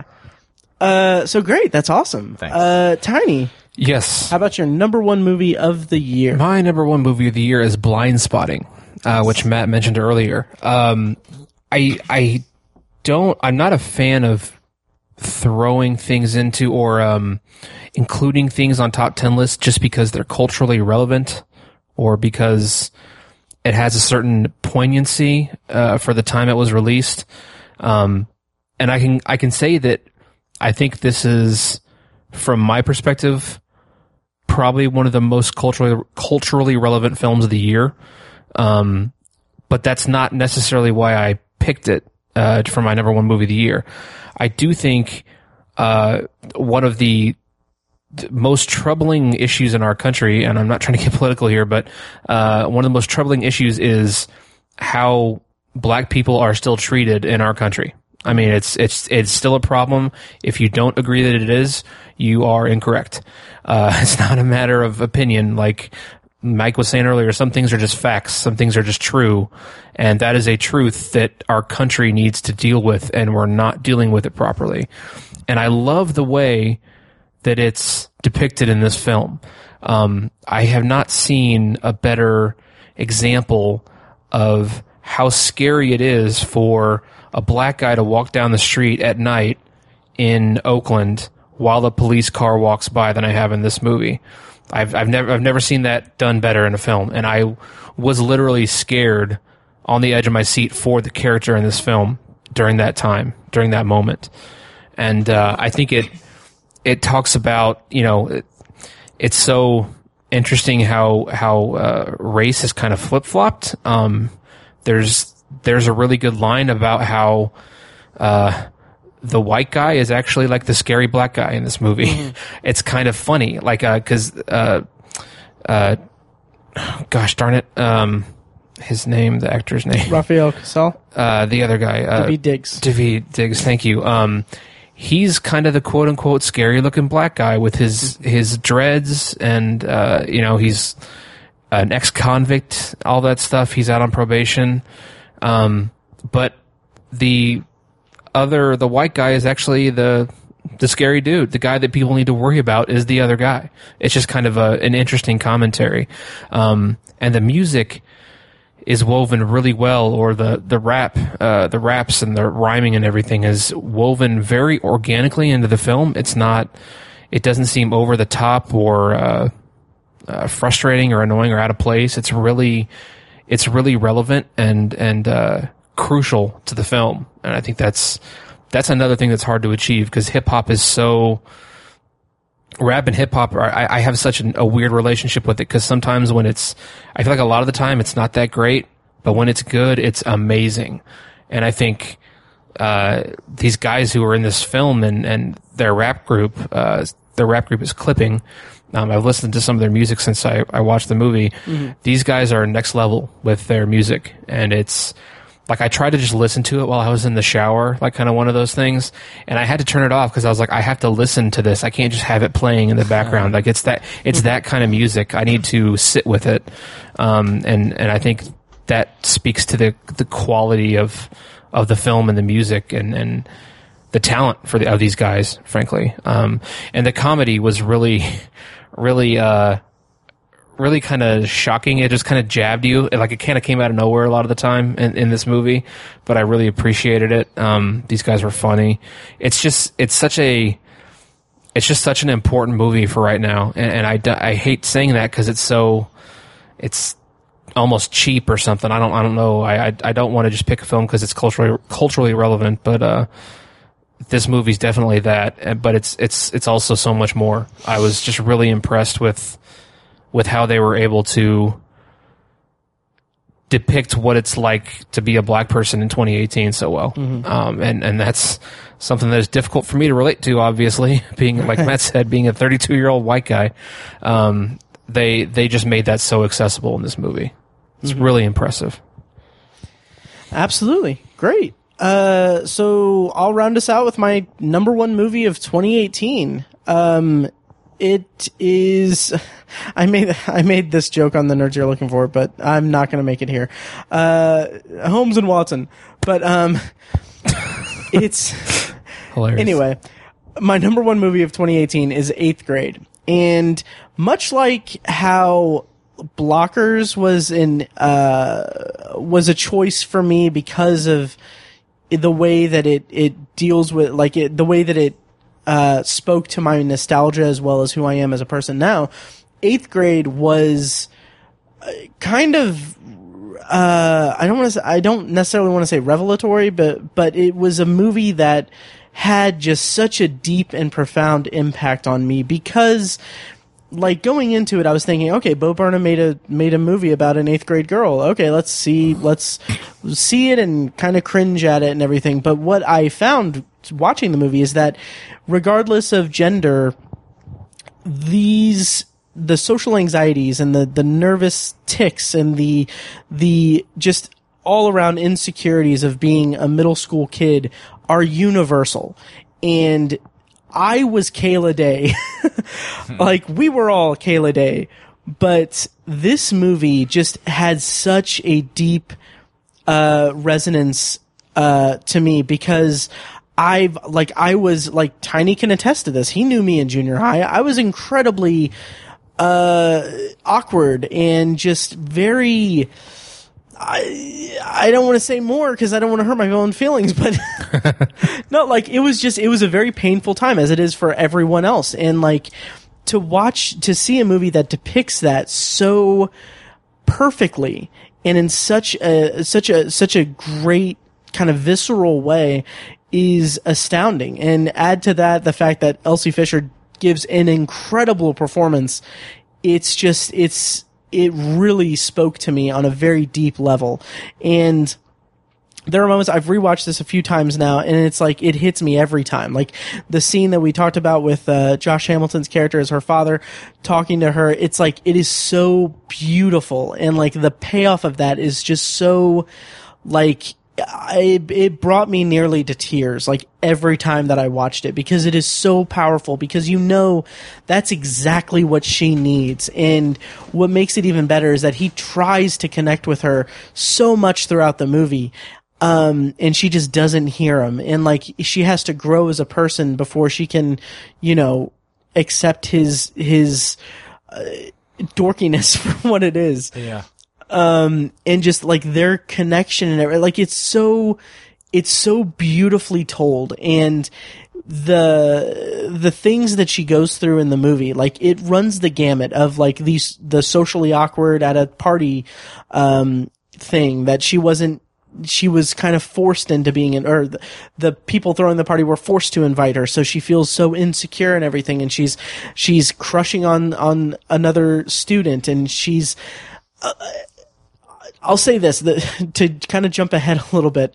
The scene, like, there's one scene that is so heartbreaking and so relevant to uh, us today. And and I say that, but it's I mean it's it's a, just as relevant any time really. But there is a scene where it's just heartbreaking, and you see the ramifications of that in a very real way. And it's just it's just so beautifully constructed, and I. I have the utmost respect for Bo Burnham. Like I've been saying since I saw this movie that I I want to see what he does next in terms of filmmaking, but also more importantly, I hope that he has something more to say. Like I hope that he has stories to tell because it's not like eh, that's what kind of separates 8th grade from really all of the directorial debuts on our top 10 lists that it doesn't feel like, oh, this is, this is a breakout piece of filmmaking from a young filmmaker. It feels like this is a story that this filmmaker that, that that this man had to tell and he chose to do that through film. Yeah. And so I don't point. see it as yeah, I don't see it as oh Bo Burnham is the next hot filmmaker. I see it as I hope that Bo Burnham has more stories to tell in this medium. Um, and it also helps that he's a freaking genius at everything else that he does. So I just hope that I, I hope we see more. I hope he has more stories. And I was just so emotionally affected by eighth grade and I, I adored it so much. And that's why it's my number one movie of 2018. Awesome. Love it. Yes. Yep. Um, so we have other things, but, uh, Mike, I know that you're, r- we're running over your time. Yeah, I'd really love to wrap it up. Sorry, guys. Yeah. Oh no, you're fine. I do want to briefly mention announce the big list challenge thing. Okay. So, uh, this year in 2019, we are doing something different or something new. Um, we have chosen a list to tackle. Um, so it's called the OV List Challenge. If you go to uh, any of our letterboxs, you'll find it um, in our lists. But and I'll put a link in the show notes. Basically, we have chosen a list, and this year's list is Roger Ebert's great movies through the course of his career, he named like there are 365 movies on this list that he considers great movies. So what we are doing is we are going to try to watch. Um, we're going to see how many of those we can watch in a year. And it's going to be kind of tricky because obviously we all watch the different amount of movies and everything, but kind of the idea is that we're going to try it and then at the end of the year we're going to have an episode dedicated to the great movies uh, roger ebert's great movies whoever watches the most movies from that list will pick what list we do for next year um, so yeah so we definitely encourage everyone to go to Letterboxd clone that list watch the movies with us and uh, and we'll yeah we'll talk more about that in december um, and for context um, of the 365 movies, I've seen 67. Tiny has seen 50, and Mike has seen 28, according to Letterboxd. jeez, So, okay. so yeah. So we are going to go with basically how many we watch this year. So it's not going to be like I'm going to watch 10, so I've watched 60. It's going to be Right. this year. Gotcha. Cool. So yeah, um, so yeah, and uh, yeah, I think I think w- I have some other stuff I want to say, but we can we can let Mike go because it's all just filler stuff for the end of the episode. Um, Mike, uh, to to call back your earlier uh, earlier stuff. I love you, buddy. Love and, you too. Uh, yeah, and uh, I'm really really Tiny, I love you too. Love you too, buddy. I'm uh, and Tiny, I, I like you a lot. Yeah, you're right. I love And you guys. you, but- you there? There you are. oh, what is that? Oh, I don't. I guess uh, Austin Powers. I don't know. Oh, gotcha. Um, so yeah, so anyway, I'm super excited at the prospect of having you on the podcast more often this year. Love it. That's the plan. Yes. Uh, next week or later this, here in a couple days, we're going to have a bonus review with me and Mike that's already been recorded and edited. We reviewed Escape Room, so watch that on the feed. And, uh, we're going to, I guess, say bye to Mike. I Yeah. guess. Yeah, that's all from me. Uh, thank Yeah. you guys for listening. Hopefully you liked my top 10. Um, Matt, I'm going to leave it up to you to give us a hashtag at the end Oh, yeah. Mm-hmm. uh, for who's still listening. But uh, thank you guys for listening to us rant. I am going to go to bed. I got to get up with the kids early in the morning. Uh, Mm-hmm. But listeners, thank you. 2018 was an awesome year. I'm excited for more numbers in 2019 uh, to be on this podcast a little bit more uh, and to talk to you guys. So, peace. Hell yeah. Bye, Mike. See Love you, guys. Mike. See you later. Bye. Okay, so we're good for another four hours.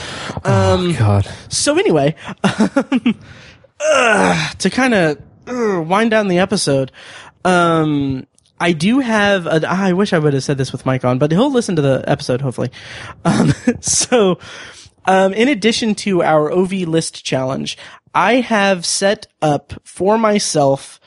Um, this is going to be a little insane. Six lists Oh boy. on Letterboxd. so, um, you can find that like if you go to my basically go to go to my Letterboxd go to my lists uh, find the tag for 2019 challenge. It has all the lists that i have uh, designated for this year. So let me run these down real quick. Um, i've mentioned the letterboxd official subreddit. They have a film club. They actually just decided to make it bi-weekly instead of weekly, which is great for me because it gives me time to watch the movies. Um, so I'm going to be doing that as much as I can throughout the year. I'm going to hopefully stay with it. Um, back in October, Mike gave me a list of 20 horror movies that he wanted me to watch in Shocktober. Um, I watched three of them. so my uh, horror movie homework assigned by at I am Mike White is going to be a new another uh, goal for this week for this year to actually get through the rest of the 20. And then there are a few other things. Um, so there's a 2019 weekly comedy challenge. Uh, it's just a Letterboxd challenge. It's, it's, I'm super excited about it because it's basically every week I watch a different, um, different comedy movie with certain parameters. Like the first week, which I still need to watch, is, um, any comedy with Charlie Chaplin. Oh wow. Um, yeah, and then like I'm really excited because later in it is like choose a comedy with an actor, a lead actor who you don't like. So I picked like I don't remember which one, but I picked a Melissa McCarthy uh, one. Okay. Um, and so yeah, it's just like cool like themes like that. So super excited about that. I also am doing the birth year challenge, which uh, I was born in 1986, so I'm 32 years old. So I picked 32 movies from 1986 to watch, and if I don't watch it, like there's no set time frame, but if I don't watch it by my birthday, June 26, give me something nice. Um, uh, I'll have to add a movie to it uh, to make it 33. Um, and then my long running project that I'm hoping to finish this year is my top 100 favorite movies of all time. I'm still working diligently at that. Then finally, this was kind of a last minute thing that was kind of inspired by Chris Tansky, um, who he was on the podcast long, long, long ago. But uh, I think like he did something similar, but I kind of ran with it and made it my own. Um, I'm calling it 30 from 30, not to be confused with 34 30. um, a sports thingy, I think. Yeah, ESPN. Um, yeah. So 30 from 30 is basically, um, it's 2019. I've picked 30 movies from 1989 and I'm going to try to watch as many of them as I, as I can. These are all movies that I haven't seen or I have seen, but it's been long enough that it's not logged on Letterboxd and my Letterboxd goes all the way back to 2007. So. Yeah, so uh, so those those are the things I'm going to work on throughout the year. I don't know if I will, but I'll put links to all these uh, lists in the show notes and everything. And uh, yeah, do you have any goals for 2019 as far as movie watching? Yes, with AMC A List, um, this is more financial than anything, but uh, in order to have uh, justify the cost, I need to see two movies a month. So my goal is 34, or I'm sorry, 24 uh, theater viewings for the year. Which we didn't say on the podcast. You got a list. I got A list. Yes, Yes. I got, I didn't say that. yeah, I got an A list, so I'm uh, I'm looking forward to it. You know, I I already like Yeah. went through the app just to see what the process is like, and like I'm really impressed with the app. Right. it's very easy to use. Oh, it is so like Yeah. when Fekkes was on talking about it, he's like, it's idiot proof. yeah. Yeah, and I am the perfect example of that. So there's that, and then like I said, uh, I like my total viewings to be at least 150. So I'd like to hit 150 next year. I haven't. Nice. I didn't even crack 100 last year. This year I barely did. So that'd be a nice comeback to be at like 150 for next year. So Nice. Um, let's see. Uh, so yeah, you have a list now. Um, so, uh, I, I wore you down. yeah, you did. get a list. So now my goal for 2019 is to convince Fekkes to get on Letterboxd. um, but, uh, but yeah, uh, that's awesome. And I'm, I'm hoping that we can see more movies in the theater so that you can, like you and Kyrsten can still duke it out for my movie theater companion. Yeah, I'm Title. still still gunning for that belt. Yes, yes. You made a belt, right? Um, sure. Yeah, why not? you better. Um, yeah. uh, so let's see what. Okay, so I have some. I'll do that later. What I want to do now, real quick, is my worst movies of 2018. okay. Um, I probably should have done that before, but whatever. Uh, so I have two lists. There's disappointments of 2018 and worst movies of 2018.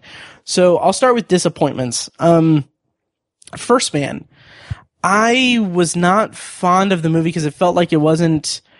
I, I, didn't I didn't really get into the biopic aspect of it. It felt like it was more of a timeline, and it like it deals with some some uh, thematic elements, and and it the way that it portrays Neil Armstrong is is authentic to who he was, but it it does it in a way that focuses on one part of his uh, his life, and it just did, didn't really resonate for me that much, I guess having said that though the moon landing sequence and all the space like sequence and test flight sequences are just stunning. Like they're really good. Cool.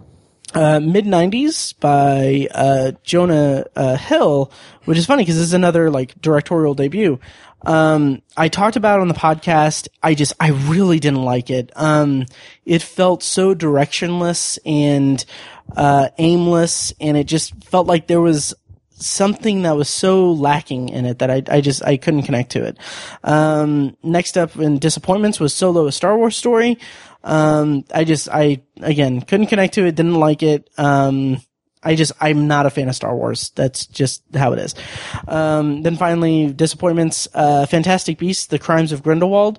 Um, I would love to be invested in a long running series set in the wizarding world of Harry Potter um, penned by the woman who created that universe. But what we've got in uh, Fantastic Beasts and Where to Find Them, and now Fantastic Beasts: The Crimes of Grindelwald, I just don't care, like at all.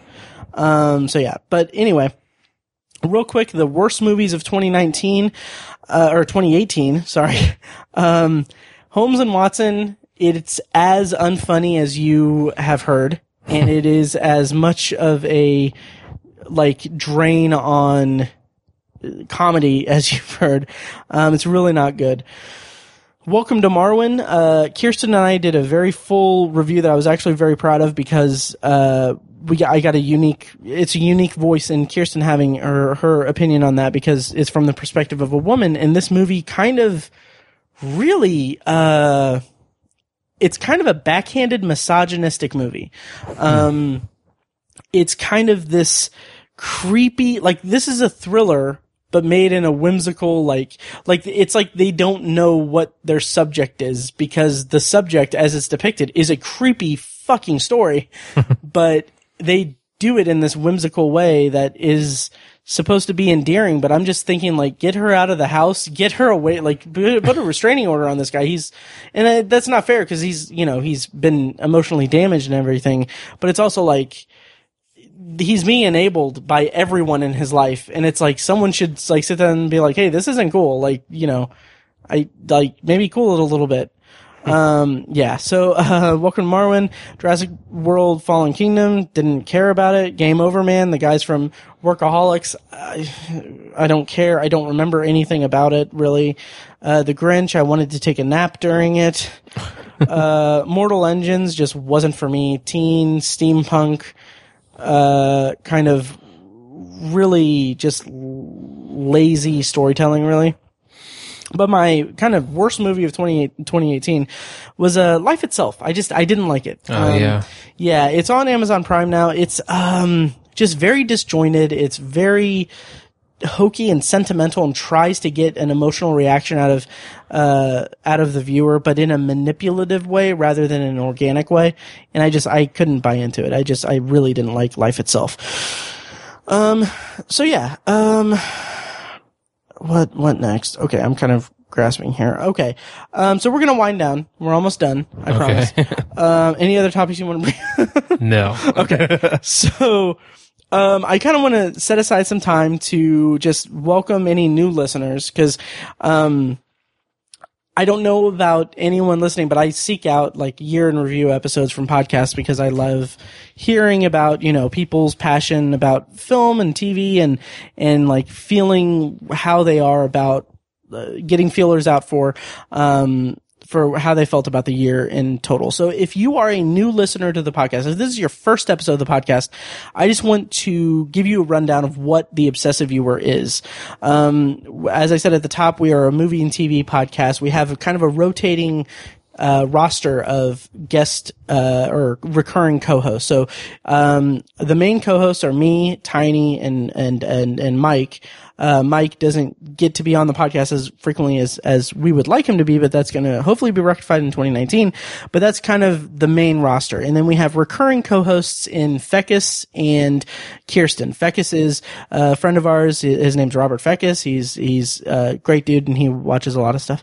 And then Kyrsten is Kyrsten Leister. She's appeared in several episodes of the podcast over the last uh, several months and has been a uh, they've both been great assets to the podcast. So I want to mention just quick highlights of episodes that you can seek out to listen to if you are a new listener to the podcast. So uh, real quickly, if you want to hear me, Mike, and Tiny, as you heard in this episode, uh, talk about our favorite stuff and movies and everything, and really this episode is just to catch up, go listen to OV242. It's an extended potpourri episode. Potpourri is a section of the podcast where we talk about whatever we want.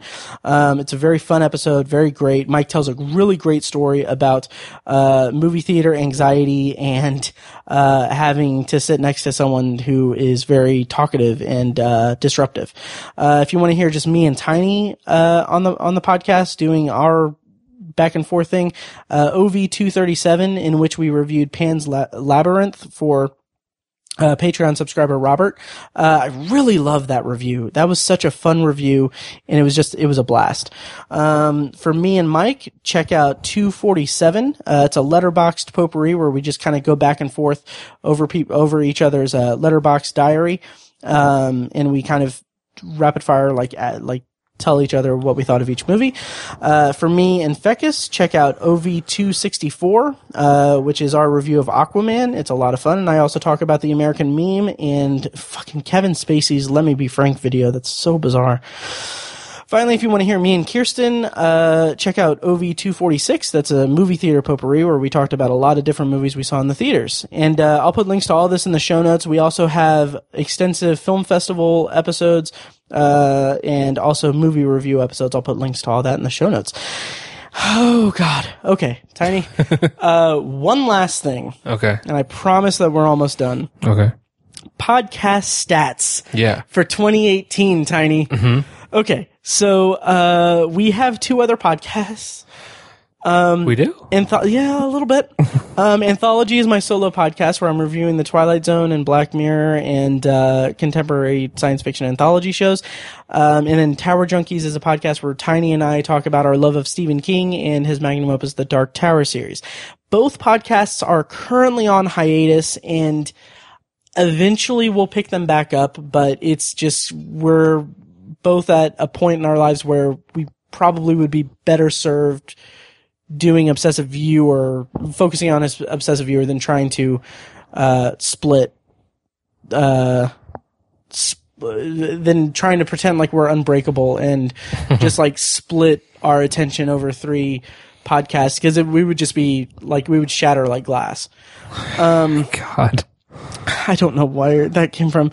So we will eventually relaunch those at some point, but they are currently on a hiatus. I can't say for certain when uh, they'll be relaunched, but we they are they're still in our thoughts. So tiny, um, the podcast. So this is episode 266. Mm-hmm. And so previous to this, we've had 265 episodes. That's how math works. Um, so overall, the podcast that we've had for five and a half years, we have released 17 days, five hours, 25, uh, 25 minutes, and 28 seconds worth of audio. Jeez. So if you're a new listener, you've got at least two or almost three weeks of, of 2019 mapped out for you. Oh my God. Um, so I want to run down some episodes or some stats for 2018. Uh, we released on Obsessive Viewer a total of 35 episodes. That is an increase from last year. Last year we only released 32 episodes. oh, I didn't know that. Uh, yeah, so that accounts for 35 episodes is two days worth of audio. Um, four of those episodes were Patreon reviews, um, which accounted for seven hours. Uh, we did of so so a peek behind the curtain. The the podcast is normally or it used to be a topic driven podcast where we would t- take a topic and uh, talk about it for an hour and then do potpourri. But we've been gravitating more away from that and toward movie review episodes which I personally think is when we're at our best. Um, so last year in 2018, first of all, in 2017, we released 15 movie review episodes. We reviewed 15 movies in 2017. In 2018, that's the next one, uh, is 26. We, we did 26 movie review episodes, um, 10 extended potpourris, uh, a total of seven bonus or special episodes or live event episodes. Um, Heartland was four episodes, which I was really proud of what we did uh, with Heartland. Uh, we did four episodes. That's seven and a half hours worth of content. I was really proud because that's four episodes that have filmmaker interviews and each episode has a review of a movie that we saw at Heartland. And I was really proud of, of the work we did there. Nice. Um, yep. So, uh, to round us out, we had, uh, Mike was on four episodes of the podcast. Um, which I'm really, really excited that it's going to be more this year. Uh, fingers crossed. He was on a, for a total of nine hours and seven minutes in 2018. Uh, Fekkes was on six episodes for 11 and a half hours. And Kyrsten, surprisingly enough, uh, was on nine episodes of the podcast. wow. For 18 hours and 17 minutes. Dang. That's going to go right to her head. um, and it's funny because our longest episode of the year was excluding the year in review episode, which if you're listening to this now, you know that this is the longest one too.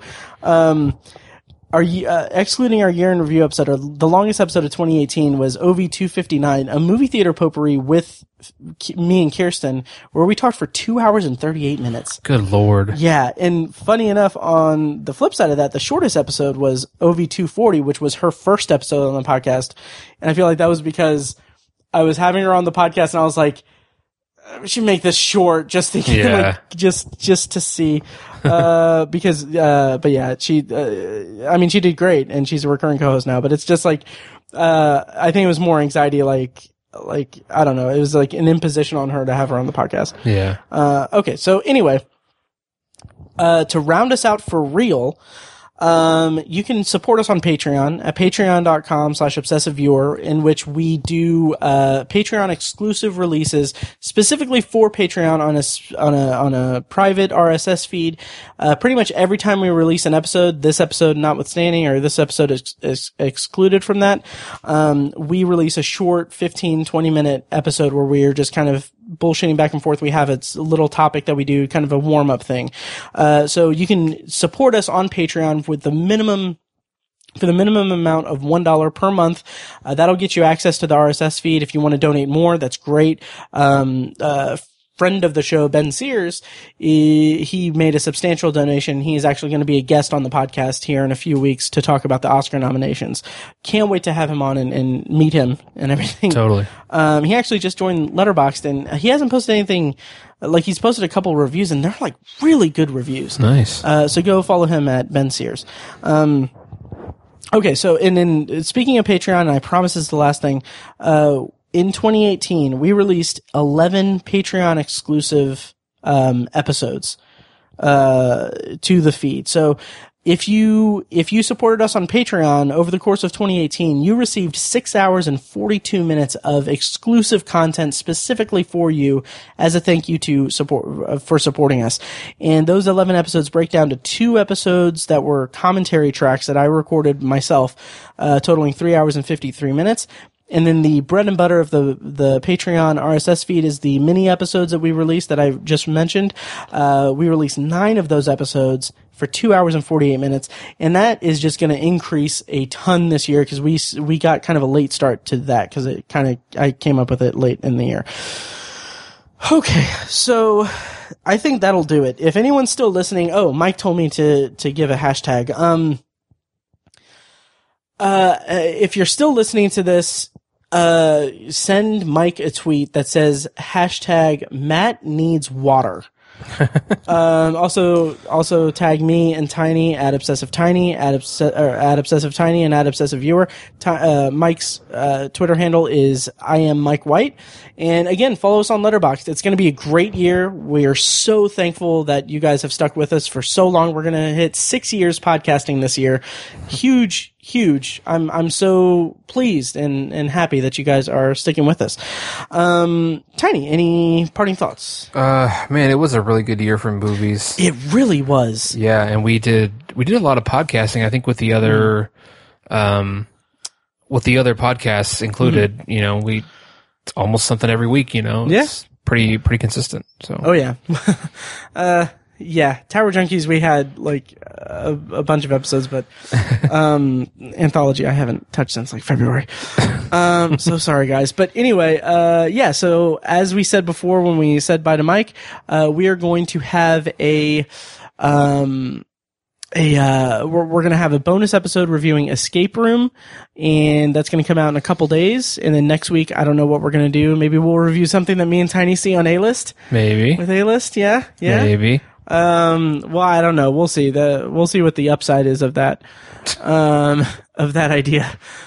Um and then maybe we can get some like replicas of of our podcast going. Um okay well i know i know that you're tired as a dog so we need to we need to find uh, a dog's way home uh for tiny. Um those are three movies that are Not- coming out this week. not getting those at all. Okay, A Dog's Way Home is a looks terrible. Uh, Replicas is a new Keanu Reeves sci-fi movie, and the upside is Bryan Cranston and Kevin Hart. Wow. So yeah, having said that, thank you guys so much for listening to us. Happy New Year, Happy 2019. Uh, hope you guys had a great 2018, and hope you stick with us for this year. This nine and a half hour episode, notwithstanding. uh, so thank you guys for listening, and we'll see you next time. Thanks.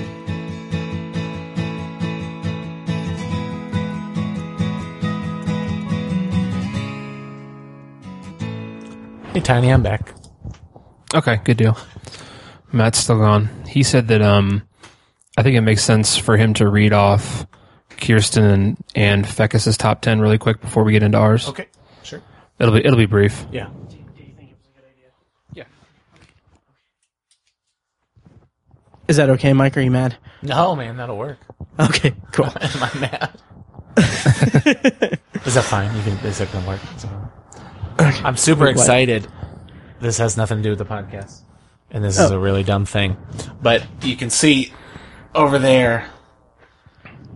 See those? Yeah. So those Yes. are my comic boxes, right? That's, those are all my, Oh, Yeah. okay. those are all my comics. I was looking at the posters. oh, okay. Those. I'm talking about these. There you go. I like. yeah. I like like Gotcha. trying to do it like in the mirror. anyway, um, I got uh, I got a new set of twenty five dividers, so I can more effectively categorize my comics. I'm really super psyched on that. Wow. Yeah, You know, we've been doing this for almost six years now. yeah. That might be the most nerdy thing that's ever been said on this podcast. Definitely up there. what the categorization aspect?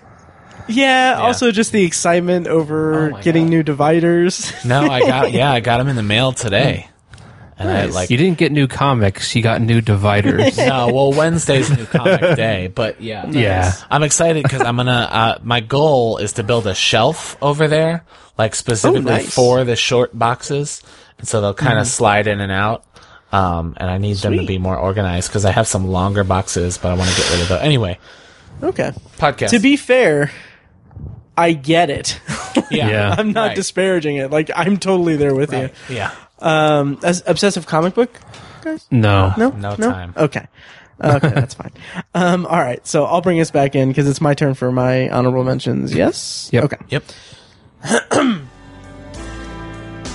The Obsessive Viewer podcast is edited and produced by Matt Hurt and presented by ObsessiveViewer.com. For a full archive of our episodes, go to ObsessiveViewer.com slash OV archive. You can also like our Facebook page and join the OV Facebook group at Facebook.com slash The. And follow us on Twitter at Obsessive Viewer and at Obsessive Tiny. And follow our recurring co-hosts at I am Mike White, that's me, at R.A. Fekkes, and at Burger underscore Lurker. If you enjoy the show, please take a couple minutes to leave us a rating and a quick review on Apple Podcasts. This is the easiest way to support what we do, and all it costs is a little bit of your time. If you'd like to donate to the podcast, you can make a PayPal donation at obsessiveviewer.com slash donate. Or support us on Patreon for recurring donations and access to commentary tracks and B-roll audio recorded exclusively for patrons at patreon.com slash obsessiveviewer. Every donation goes toward paying the fees to keep the podcast running and is greatly appreciated. For official Obsessive Viewer merch, including shirts, mugs, phone cases, and more, visit our TeePublic store. You can find a link to the store in the show notes of this episode and at obsessiveviewer.com slash donate. Or you can simply search for Obsessive Viewer at teepublic.com. T-E-E public.com. For information about our annual live event showcasing short horror films from local filmmakers, check out shocktoberinirvington.com. And for an archive of all our events, as well as news about potential future events, head over to obsessiveviewer.com slash live.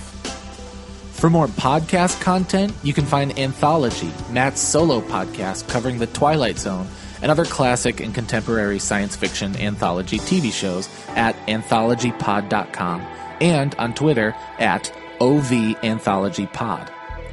You can also find Tower Junkies, a podcast where Matt and Tiny share their love of all things Stephen King and his magnum opus, the Dark Tower series, at TowerJunkiesPod.com and at TowerJunkiesPod on Twitter. And finally, check out The Secular Perspective, Tiny's side project podcast, which tackles current events and life's big questions from the perspective of secular hosts Chad and Amanda at thesecularperspective.com. The theme music for The Obsessive Viewer comes courtesy of the band Loud Like from their EP Mistakes We Must Make. Additional bumper music is provided courtesy of As Good As It Gets, which can be found at facebook.com slash as good as it gets band. Thank you so much for listening, and we'll see you next time. Kitty!